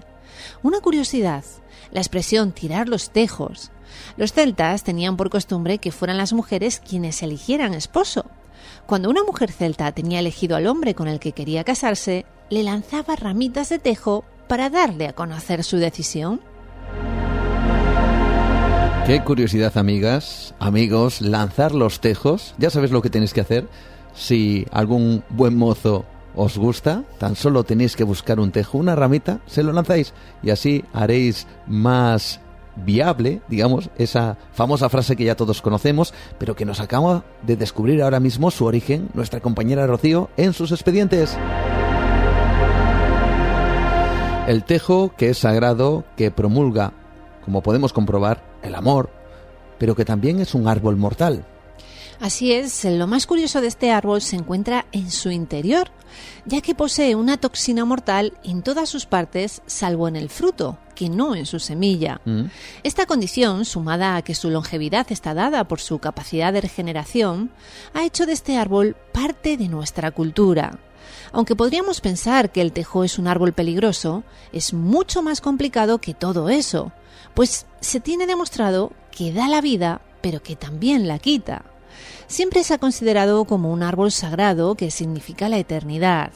De su madera se sacaban los druidas bastones y se practicaban ceremonias bajo el refugio de su denso follaje e incluso se realizaban ponzoñas con su veneno. Los tejos eran también conocidos en los aquelarres de meigas y brujas. El tejo está relacionado con el mundo de los muertos, pero también con el nacimiento, puesto que se han encontrado tanto en cementerios como en cuadros y representaciones en algunas antiguas salas de parto. Nacimiento, vida y muerte, unidos en un mismo ciclo infinito y representado y expresado genialmente por este propio árbol milenario. El tejo era un árbol sagrado para celtas, astures, cántabros y germanos, entre otros pueblos antiguos. Cuenta la leyenda que en nuestra península los habitantes del norte escogieron este sagrado árbol como forma de suicidarse ingiriendo su veneno antes que ser sometidos bajo el yugo romano. Se dice que las raíces del tejo crecen directamente de las ramas, dando la sensación de que se estuviese levantando del suelo uno ve sus ramas curvándose y extendiéndose a lo largo, entrando en la tierra, uniéndose con las raíces que a su vez salen hacia afuera como nuevos brotes. Copa y raíces se funden y forman el árbol de la vida eterna.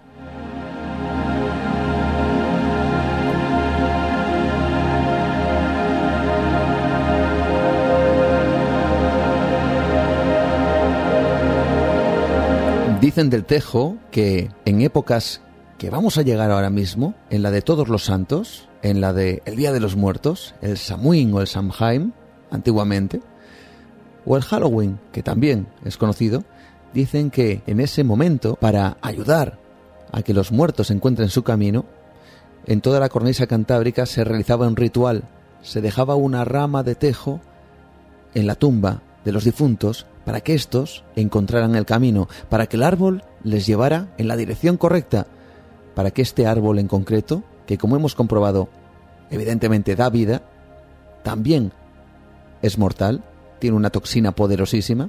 Por cierto, y digo que da vida porque de ese mismo árbol se saca un principio activo llamado taxol, que es aparentemente muy eficaz contra el cáncer.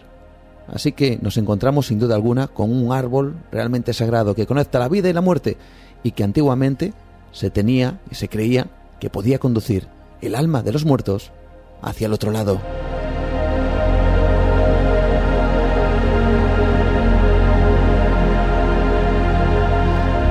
Fascinante y mágico este pasaje, sin duda alguna, dentro de los expedientes de nuestra compañera Rocío, que nos va a llevar ahora en busca de un fresno muy especial, el fresno de Yggdrasil, y cuentan que es el árbol que, según los Edas, en los textos sobre la mitología nórdica, contiene y sostiene el universo, el más grande y hermoso de todos los árboles. Sus ramas se extienden por todos los mundos y se elevan por encima del cielo. En lo más alto está el águila y en lo más bajo el monstruo Nidhot, que muerde la punta de la raíz. La ardilla Ratatox sube y baja por el tronco trayendo y llevando rumores, mientras cuatro ciervos se alimentan de su follaje. Bajo sus tres raíces se encuentran los tres mundos nórdicos. En la base hay tres pozos. El pozo de la sabiduría, guardado por el gigante Mimir, el pozo donde nacen muchos ríos, y el pozo del destino, también conocido como el pozo de Urt, guardado por las Nornas, diosas del destino. Urt es la más vieja, la encargada de tejer el hilo de las vidas humanas, donde se entrelaza y une las dos hebras de los enamorados. Skuld corta el hilo cuando llega la hora de la muerte.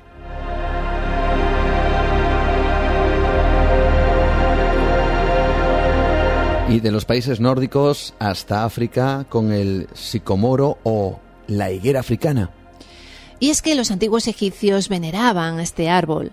Se pensaba que era la encarnación de la diosa del cielo Hathor. Los campesinos les dejaban ofrendas de alimentos y jarras de agua para que los fieles y viajeros pudieran beber y regar el árbol. Es el sicomoro al que encuentran las almas difuntas en el más allá, que adoptan la forma de un pájaro que se posa en sus ramas, en el que Hathor les recibe y les ofrece los higos y el agua de la vida eterna. Por eso, este árbol facilitaba el tránsito y se usaba también para hacer sarcófagos. Además, son dos sicomoros gigantes los guardianes de la entrada del dios Ra, que sale todas las mañanas.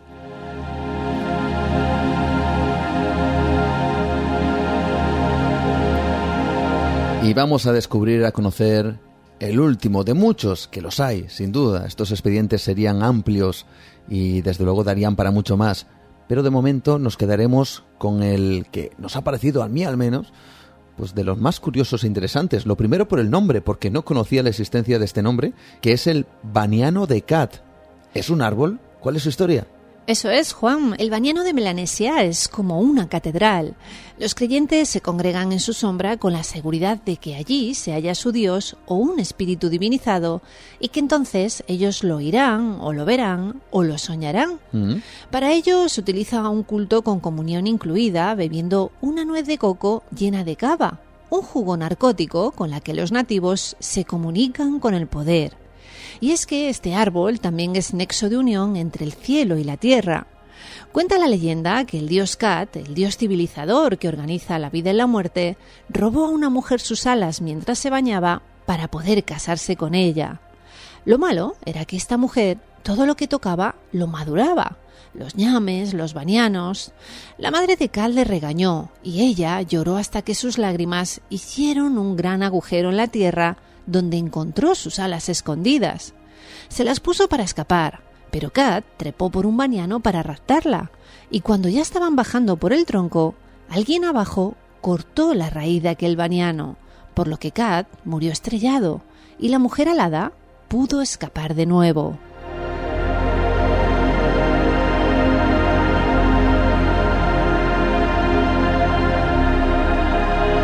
Y ahí queda esa conexión, lo decía antes Rocío, yo también lo comentaba, la conexión del cielo y la tierra, el árbol que nos invita a mirar hacia arriba, por encima de sus copas, a mirar más allá, a mirar al firmamento y al mismo tiempo comprobar cómo la verdadera fuente de su vida está precisamente en la tierra, con sus raíces bien profundas en esos enclaves que son considerados mágicos para muchos, en esos bosques, en esos lugares en donde, como el bosque de las secuoyas que comentaba al principio, transforman casi casi al visitante y hacen que todos y cada uno de ellos sientan que hay algo poderoso, tremendamente poderoso en esos lugares y que esa fuerza o ese poder habita en ciertos árboles. Muchísimas gracias, como siempre, Rocío, por traernos en esta ocasión esa conexión, palabra que hemos repetido mucho en estos expedientes, directa con lo sagrado y con lo natural. Muchas gracias a ti, Juan. Hasta la próxima semana.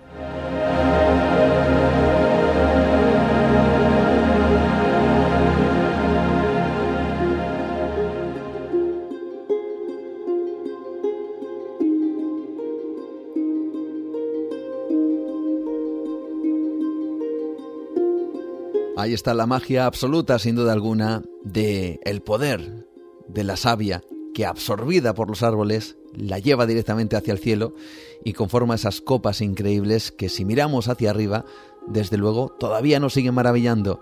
Hay escenarios que merece la pena descubrir, hay escenarios, hay bosques, hay árboles que merece la pena respetar porque dicen que son sagrados. Y sin duda alguna, desde aquí, desde Nueva Dimensión, creemos firmemente que eso es posible. Vamos a seguir avanzando, todavía tenemos tiempo para seguir disfrutando de más misterios y por cierto también eh, para recordaros citas importantes, citas interesantes como la que se va a vivir eh, dentro de muy poquitos días en noviembre en Zaragoza. Ahí vamos a tener un lugar de encuentro con el misterio. Vamos a conocer más datos en este instante.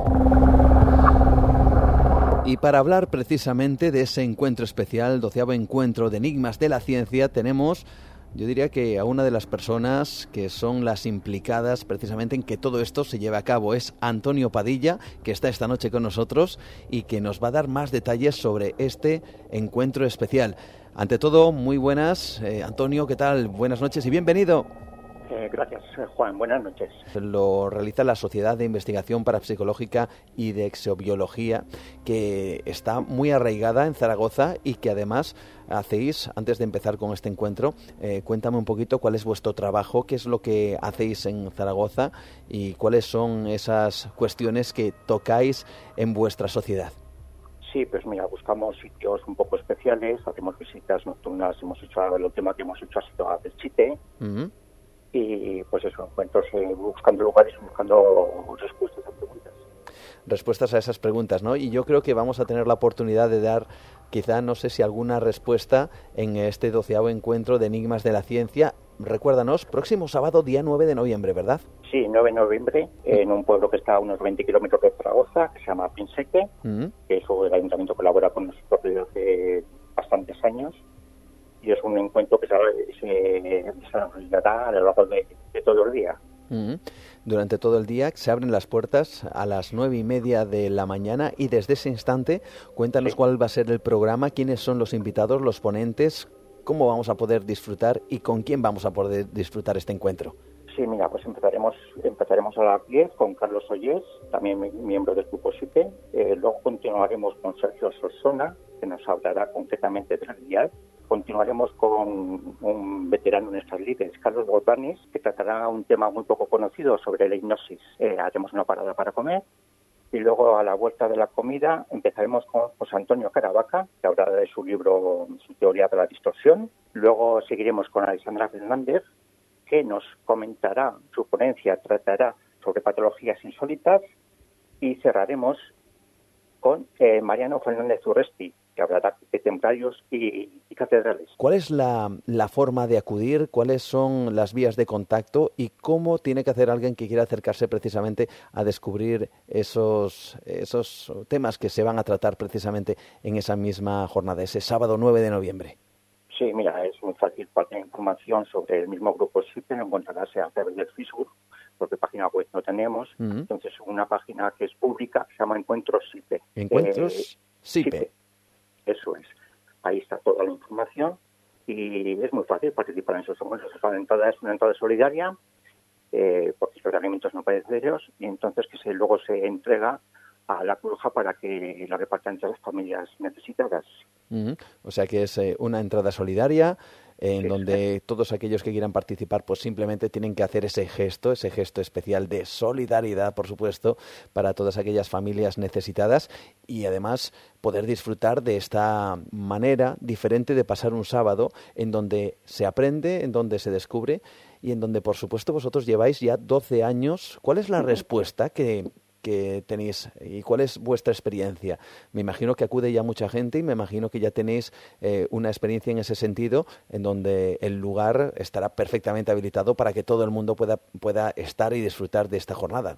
Sí, sí, hay un lugar, un salón grande, el ayuntamiento no sé de centro de cultura, y entonces está perfectamente adecuado. Tenemos gente que acude año tras año desde distintos puntos de España y los ponentes suelen tener, bueno, tienen mucha calidad, son ponentes muy, muy buenos, yo creo. Pues ahí queda dicho. Yo creo que va a ser un encuentro maravilloso. Ya tenéis experiencia desde la Sociedad de Investigación Parapsicológica y Exobiológica y, por supuesto, invitamos a todos aquellos que quieran participar que se acerquen hasta Zaragoza, que se acerquen hasta Pinseque, justamente a la calle Campo número 17, a su Casa de Cultura, porque se abren las puertas a las nueve y media de este sábado, día 9 de noviembre, en donde el misterio, una vez más, por por doceava vez se va a dar cita en Zaragoza, gracias precisamente al trabajo que haces, Antonio, y a todos los que me imagino forman parte de esa sociedad, ¿no es cierto? Gracias a todos.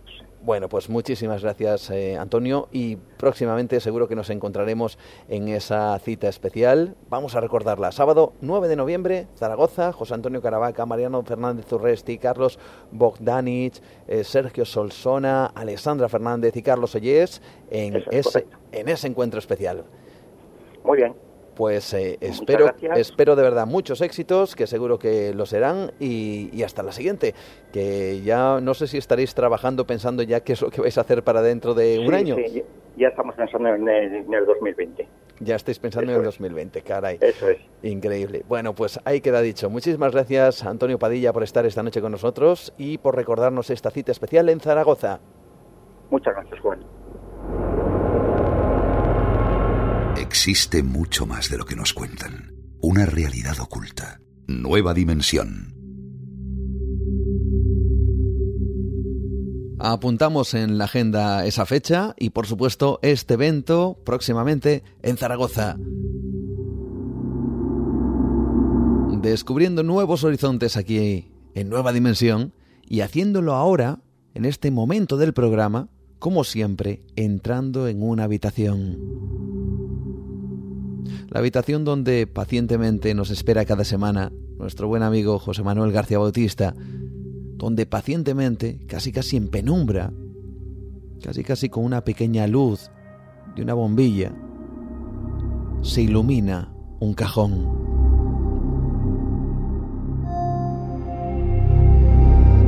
José Manuel García Bautista nos mira y en silencio dirige su mano hacia ese cajón lo abre y allí dentro nos esperan secretos.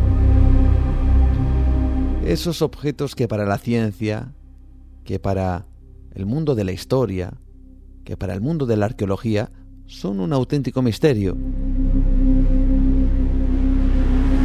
Podemos elaborar diferentes teorías, evidentemente, pero no forman parte de la fantasmagoría de la mente humana, sino que están ahí, se pueden tocar, se pueden ver, se pueden analizar se pueden llevar a un laboratorio y descubrir que tienen muchos enigmas aún por desvelar. Por eso nos dejamos llevar por la crónica de nuestro compañero José Manuel García Bautista abriendo ese cajón secreto en busca de bloques de piedra imposibles. Le escuchamos.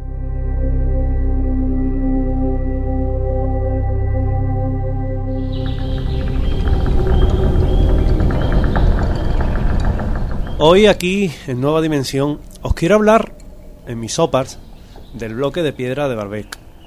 Las ruinas de Baalbek se encuentran a unos 90 kilómetros de Beirut, en el Líbano, en el valle de Beca, a los pies de las montañas del Antilíbano. Lo primero que llama la atención es, en este colosal conjunto arquitectónico, el mayor de los templos romanos de todos los tiempos, que fue construido precisamente sobre un punto muy especial. Un punto que iba a estar dedicado al dios Júpiter y cuyas columnas más altas alcanzaban los 32 metros y las más anchas 3,75 metros. Solo algunas de ellas han resistido el paso del tiempo y las fuerzas de la naturaleza se han cebado en ocasiones con ellas. Nobles e incluso emperadores de Roma recorrían más de 2.000 kilómetros para honrar la figura de su dios máximo. Precisamente este era el lugar señalado para honrarlo. Pero si hay algo que de verdad ha despertado la admiración y el asombro de todos los estudiosos, ha sido la terraza sobre la que se emplaza el templo a Júpiter.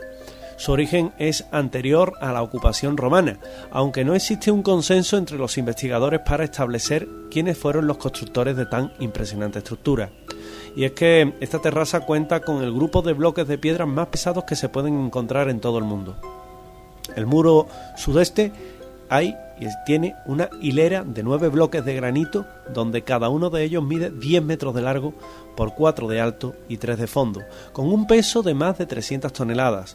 Justo en el lado opuesto del muro sudoeste y a la misma altura podemos ver en esta ocasión otra hilera de seis bloques de las mismas características citadas anteriormente y asentados sobre ellos tres gigantescos bloques que han pasado a ser conocidos popularmente con el nombre de trilitón. Es curioso porque cada uno de los bloques de duro granito mide nada más y nada menos que 20 metros y tienen una altura de 4,5 metros poseyendo un espesor de 3 metros y medio. Los tres eh, o las tres chinitas, como le dicen, sobrepasan fácilmente las 800 toneladas, aunque existe un cuarto bloque de mayores dimensiones denominado la Piedra del Sur, abandonada en una cantera próxima a Baalbek y a la que eh, de cierta forma todavía no se explican cómo podrían o pudieran haberla movido. Próxima a las ruinas de la mítica Baalbek se encuentra la cantera donde se extrajeron estas enormes piedras. Es un lugar situado a los pies de la colina de Sheikh Abdallah, que no tendría nada de especial si no fuera porque allí se encuentra el bloque de piedra tallado más pesado del mundo, 21 metros y medio por 4,2 por 4,8, y que supera con creces a los más grandes bloques encontrados precisamente en Baalbek. Es conocido como esa piedra del sur de la que antes os comentaba y se ha estimado su peso en nada más y nada menos que 1.300 toneladas. Lo que no podemos saber es, y he aquí el gran misterio de este lugar, cómo movían estas impresionantes eh, moles de piedra y cómo eran capaces de desplazarla desde su ubicación en el lugar donde se encontraban hasta el templo donde fue elegido o erigido, elegido su dios Júpiter y erigido el templo como tal. Otro misterio insondable que nos vamos a encontrar es el que encontramos en, Filadelfia, en los Estados Unidos, porque en el año 1830 unas formas como de letras fueron descubiertas dentro de un bloque sólido de mármol, en una mina a 12 millas al noroeste de Filadelfia. El bloque de mármol fue tomado de una profundidad de entre unos 30 y 20 metros. Eso fue informado por el periódico americano de ciencia. Los trabajadores de la mina quitaron capas de neis, una pizarra de mica, hornoblenda, pizarra talcosa y pizarra de arcilla primitiva antes de llegar a la capa donde fue cortado el bloque que contenía las famosas letras. Mientras estaban aserrando el bloque, los trabajadores notaron una muesca rectangular, como de una pulgada y media de ancho por bastante alta también eh, de alta y desplegaba dos caracteres levantados. Algunos caballeros de la época cerca de Morristown, en Pensilvania, fueron llamados para ver e inspeccionar el objeto.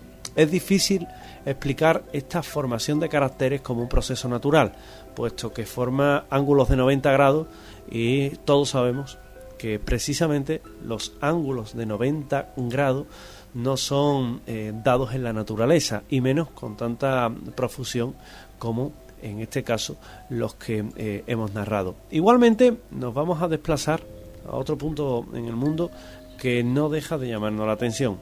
Es aquel que nos lleva a conocer mejor al dinosaurio Anasazi, porque en el estado de Utah, en Estados Unidos, y en un área donde se encuentra una gran multitud de pintoras de los indios Anasazi, estamos hablando de entre el año 150 a.C. y el 1200 de nuestra era, aparece por sorpresa la figura indiscutible de un dinosaurio, indiscutible, un animal que dejó de existir oficialmente muchos millones antes de que tan siquiera los primeros homínidos hicieran acto de presencia sobre nuestro planeta.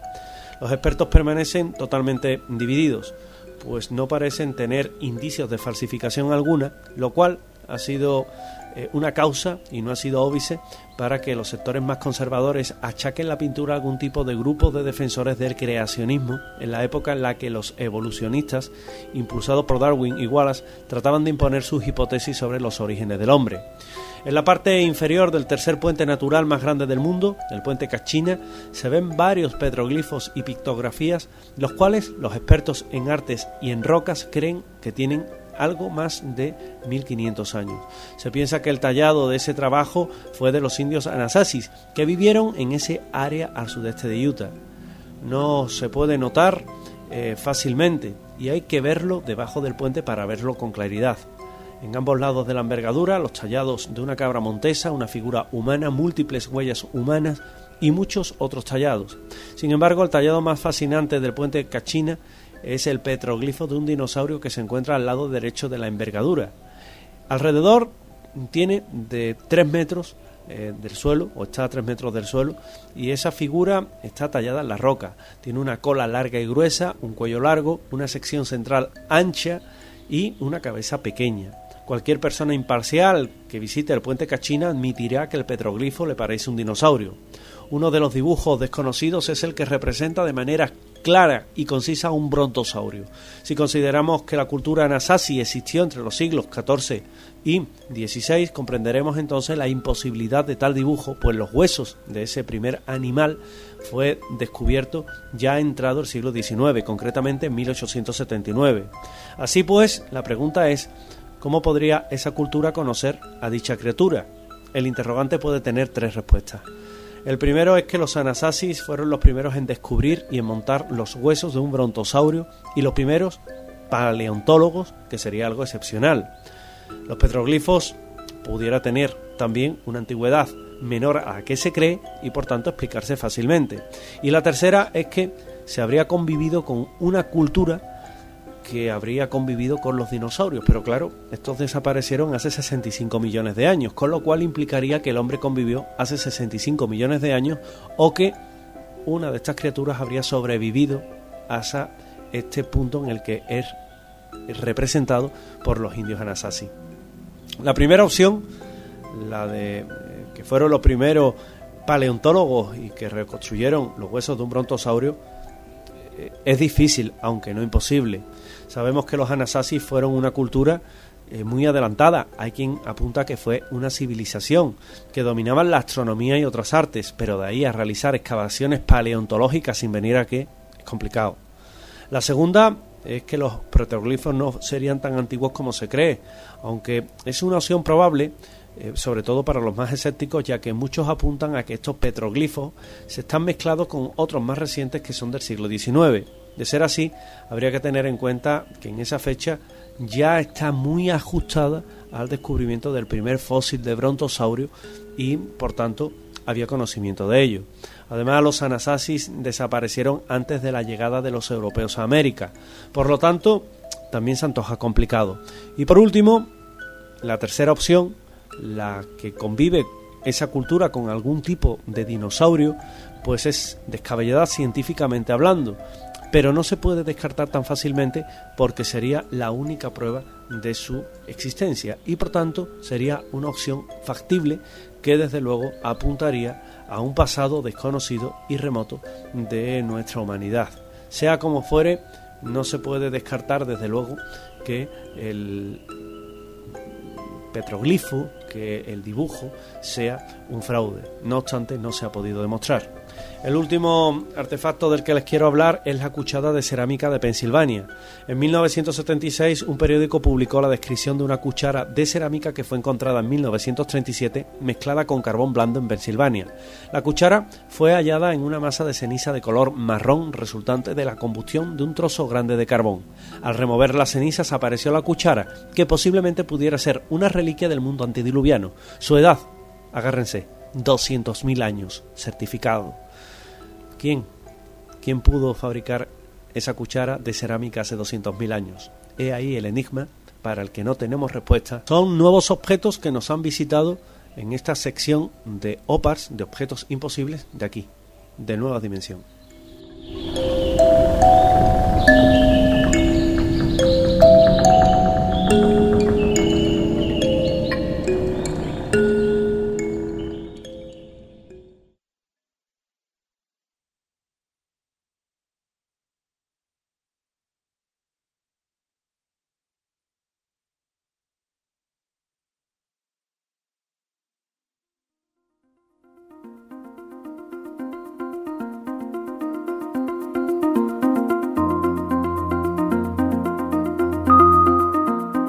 Cerramos el cajón secreto que volverá la semana que viene a abrirse en busca de más objetos increíbles e imposibles gracias a José Manuel García Bautista. Y ahora nosotros en este instante del programa vamos a daros esa voz, vamos a poner ese altavoz para todos vosotros, para esta gran familia dimensionaria que semana tras semana está muy pendiente de nueva dimensión.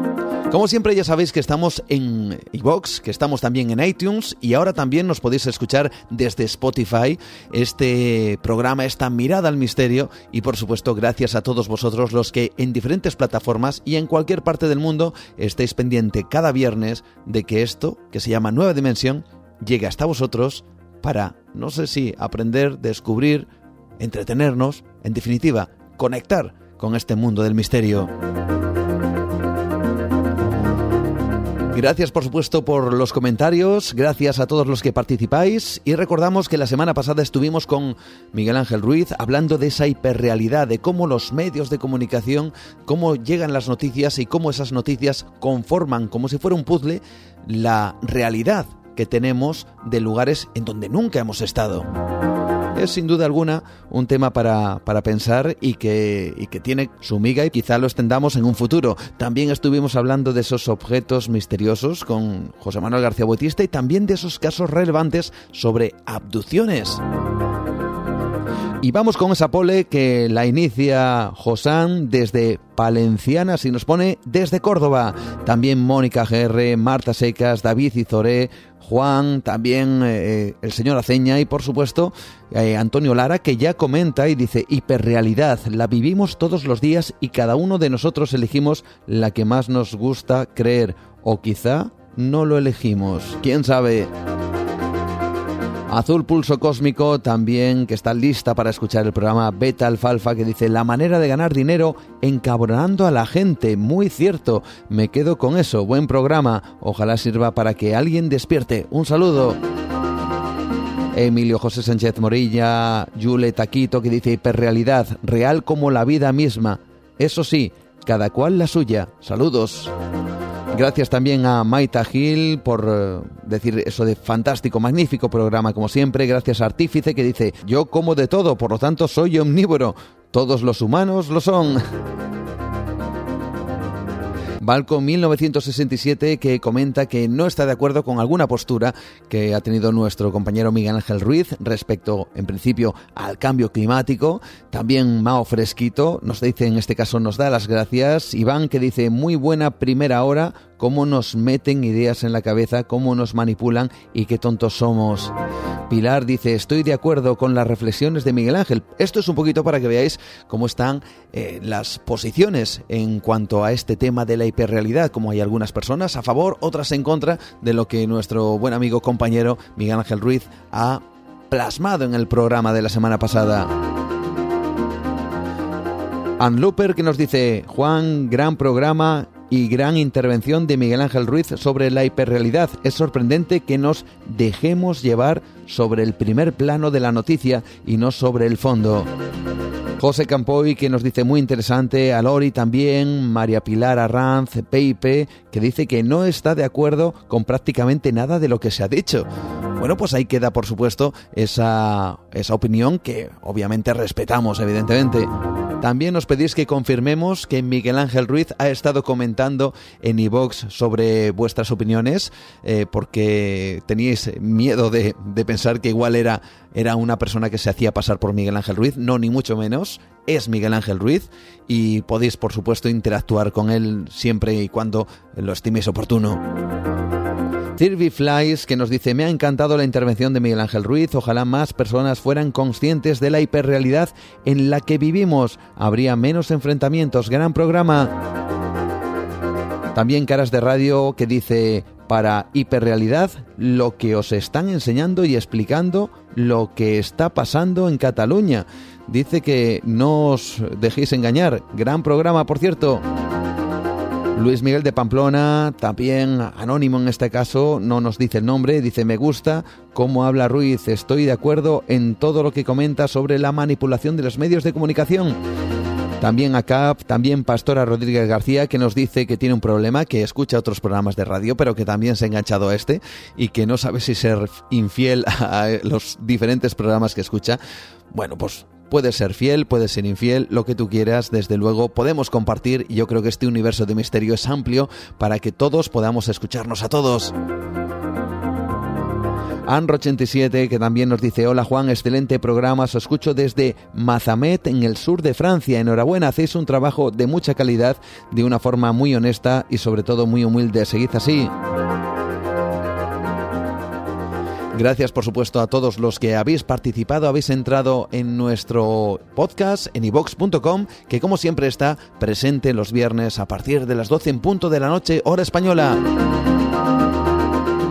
Y ahora cambiamos de tercio completamente y nos vamos a otros derroteros mucho más siniestros, mucho más terribles, mucho más oscuros, que tienen que ver con la mente humana.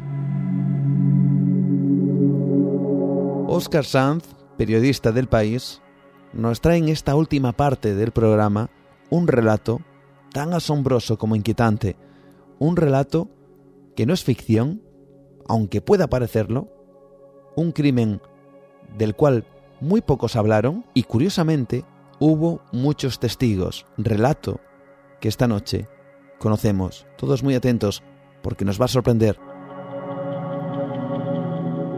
Asesinato en un chalet con 35 hijos de testigos.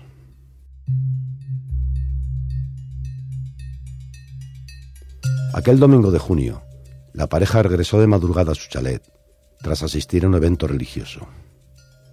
Aparcaron el garaje, bajo los cuartos donde dormían 35 de sus 55 hijos.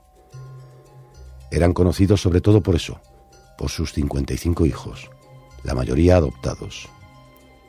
La brasileña Flor de Lis dos Santos, de 58 años, pastora evangélica y diputada federal, subió a su habitación mientras su marido, el pastor Anderson de Carmo se quedaba rezagado. De repente, disparos. Oí cuatro tiros seguidos y dos más, contó después ella en una entrevista. El hombre junto al que durante décadas construyó una familia en paralelo a una carrera que combina religión, fama, poder, posiblemente dinero y política, acababa de ser asesinado. Brasil siguió con atención durante días el crimen del pasado 15 de junio en Niterói, frente a Río de Janeiro, al otro lado de la espectacular Bahía de Guanabara. En este país inmerso en una vorágine de muertes violentas, personajes pintorescos y escándalos diversos, el caso ha caído en un cierto olvido, después de que dos de los hijos fueran encarcelados como sospechosos. Uno de ellos, Flavio, de 38 años, confesó a la policía que apretó el gatillo para matar a su padrastro con un arma que le consiguió su hermano Lucas, de 18, al que tutelaba el Estado. Lucas niega que participara en el crimen. El adulto que abre el portón de madera del chalet familiar en una calle sin salida un jueves de julio prefiere no hablar. Responde con evasivas. solo confirma que es uno de los hijos. Y responde que sí, que fue adoptado. Hace cinco años, dice mientras cierra el portón. La vida de Flor de Lis es la de unas esas heroínas de telefilm de sobremesa.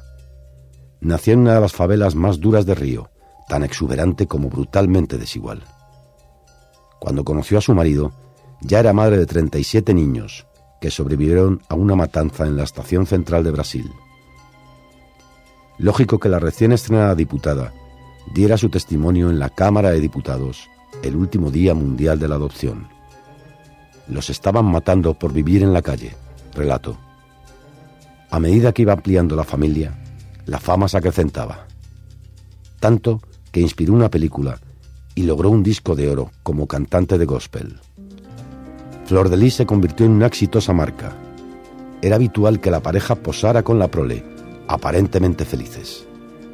Los pastores se mostraban acaramelados, con un aspecto llamativamente joven, sin una cana, sin una arruga, ni él ni ella. El caso entraña otros misterios, además de si Flavio es el verdadero asesino y si tuvo cómplices. ¿Cuántos tiros recibió la víctima? Un vecino, que dice llamarse Carlos y vive al lado del chalet del crimen, en una tranquila calle de un barrio de clase media de Niterói, coincide con Flor de Lis en que oyó seis disparos. Pero resulta que la autopsia publicada por Globo muestra 30 impactos, uno en la cabeza, 10 en la zona pélvica y el resto repartidos por torso y brazos. Tanta bala exige frialdad o práctica, porque requiere rellenar al menos una vez el cargador.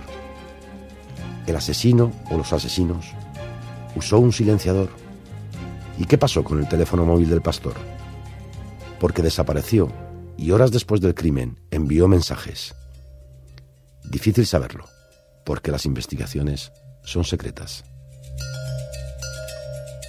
La comisaria que lleva el caso, Bárbara Lomba, ya no habla con la prensa, pero poco después del crimen contó que toda la familia y los que de alguna manera convivían con el asesinado están en el radar. Entre los posibles motivos enumeró un asunto económico, político o personal, en cualquier caso, un asunto de familia. Todos en el barrio los conocen. No tengo trato con ellos, pero veo pasar a los hijos. Esto es muy tranquilo, aunque ella dice que hay robos. Para nada. Explica el vecino que en realidad no se llama Carlos. El miedo ha calado en la zona. Los que aceptan hablar exigen hacerlo bajo seudónimo tras preguntar ansiosos si la periodista tiene novedades sobre las pesquisas. Por aquí viene con una niña una de las hijas, que tiene como 30 años, pero nadie ha tenido el coraje de preguntarle qué pasó, asegura Marta, una tendera de la zona. Además de la viuda, los hijos han sido interrogados. Y a partir de ahí trascendieron desavenencias familiares. La prensa local ha publicado que uno de ellos apuntó que su madre y tres hermanas están implicadas y que una de las jóvenes ofreció al acusado Lucas dinero para que asesinara al pastor. Si es cierto, la policía no ha tomado medidas evidentes contra ellas. El matrimonio también era muy conocido en Río, porque fundó una iglesia evangélica el Ministerio Flor de Lis. El éxito de los evangélicos que prometen la salvación junto a una nueva vida lejos del vicio y la pobreza, a cambio del diezmo, es espectacular en Brasil. Los fieles entregan gustosos cada mes al menos un 10% de sus ingresos. Y poco a poco las iglesias se van convirtiendo en poderosos emporios. El Ministerio Flor de Lis tenía tres filiales, no muy lejos del mar, en las que su marido asumió la gestión y sus hijos la prédica. Una familia con una misión, pero los templos han sido clausurados. La mayoría de los fieles se fueron cuando ocurrió aquello, explica Guro, un comerciante que, como todos aquí, se refiere al asesinato con eufemismos. Añade que otra iglesia ha alquilado el local. Nadie contesta al timbre, aquí ni en otra de las filiales, que en cambio sí mantiene el cartel de Ministerio de Flor de Lis con la foto de la pareja. A los templos venía mucha gente de mundo, los marginados, los enganchados a la droga, delincuentes u honrados vecinos de las favelas más pobres que encontraban consuelo e inspiración en Flor de Lis y su atípica familia. Esa familia, destruida a tiros, una noche de junio.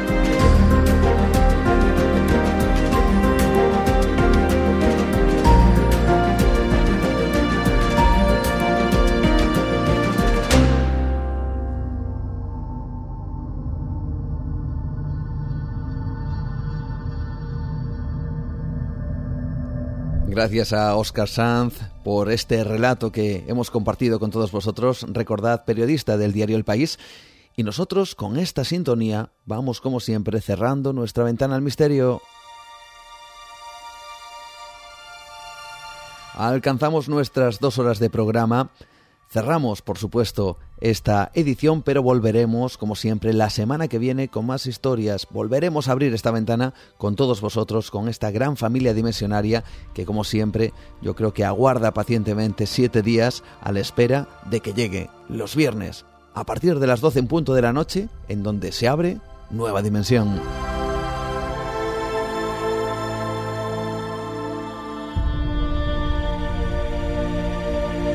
Una vez más hemos mirado a los cielos, hemos estado con José Antonio Caravaca en busca de ese agente externo, según él, en busca de esa teoría de la distorsión. Hemos descubierto que desde muy antiguo los árboles han formado parte de las religiones y se han convertido en algunos casos en auténticos símbolos sagrados. Hemos viajado a diferentes partes del mundo con nuestro buen amigo José Manuel García Bautista, que nos ha mostrado su cajón secreto y nos ha llevado por el mundo de los objetos imposibles, los OPARS, los objetos fuera de tiempo. Recordamos esa cita especial que hay en Zaragoza y por supuesto también nos hemos quedado con Oscar Sanz, como decía antes, y ese crimen tan extraño.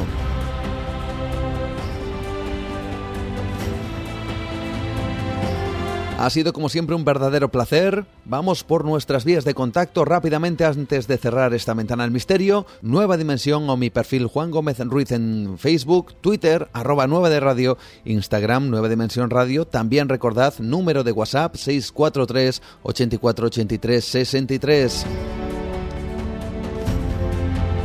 Recordad, por supuesto, que estamos también conectados a través de otras vías radiofónicas como es en Onda Cero, la madrugada del miércoles al jueves en el programa No Son Horas, ahí os hablo de misterios y por supuesto también en el espacio en blanco en Radio Nacional de España. Dicho todo esto, tan solo me queda una cosa, emplazaros para dentro de siete días donde abrimos esta ventana y por supuesto nos encontraremos buscando mundos increíbles. Hasta entonces, como siempre, saludos de Juan Gómez. Buenas noches. Adiós.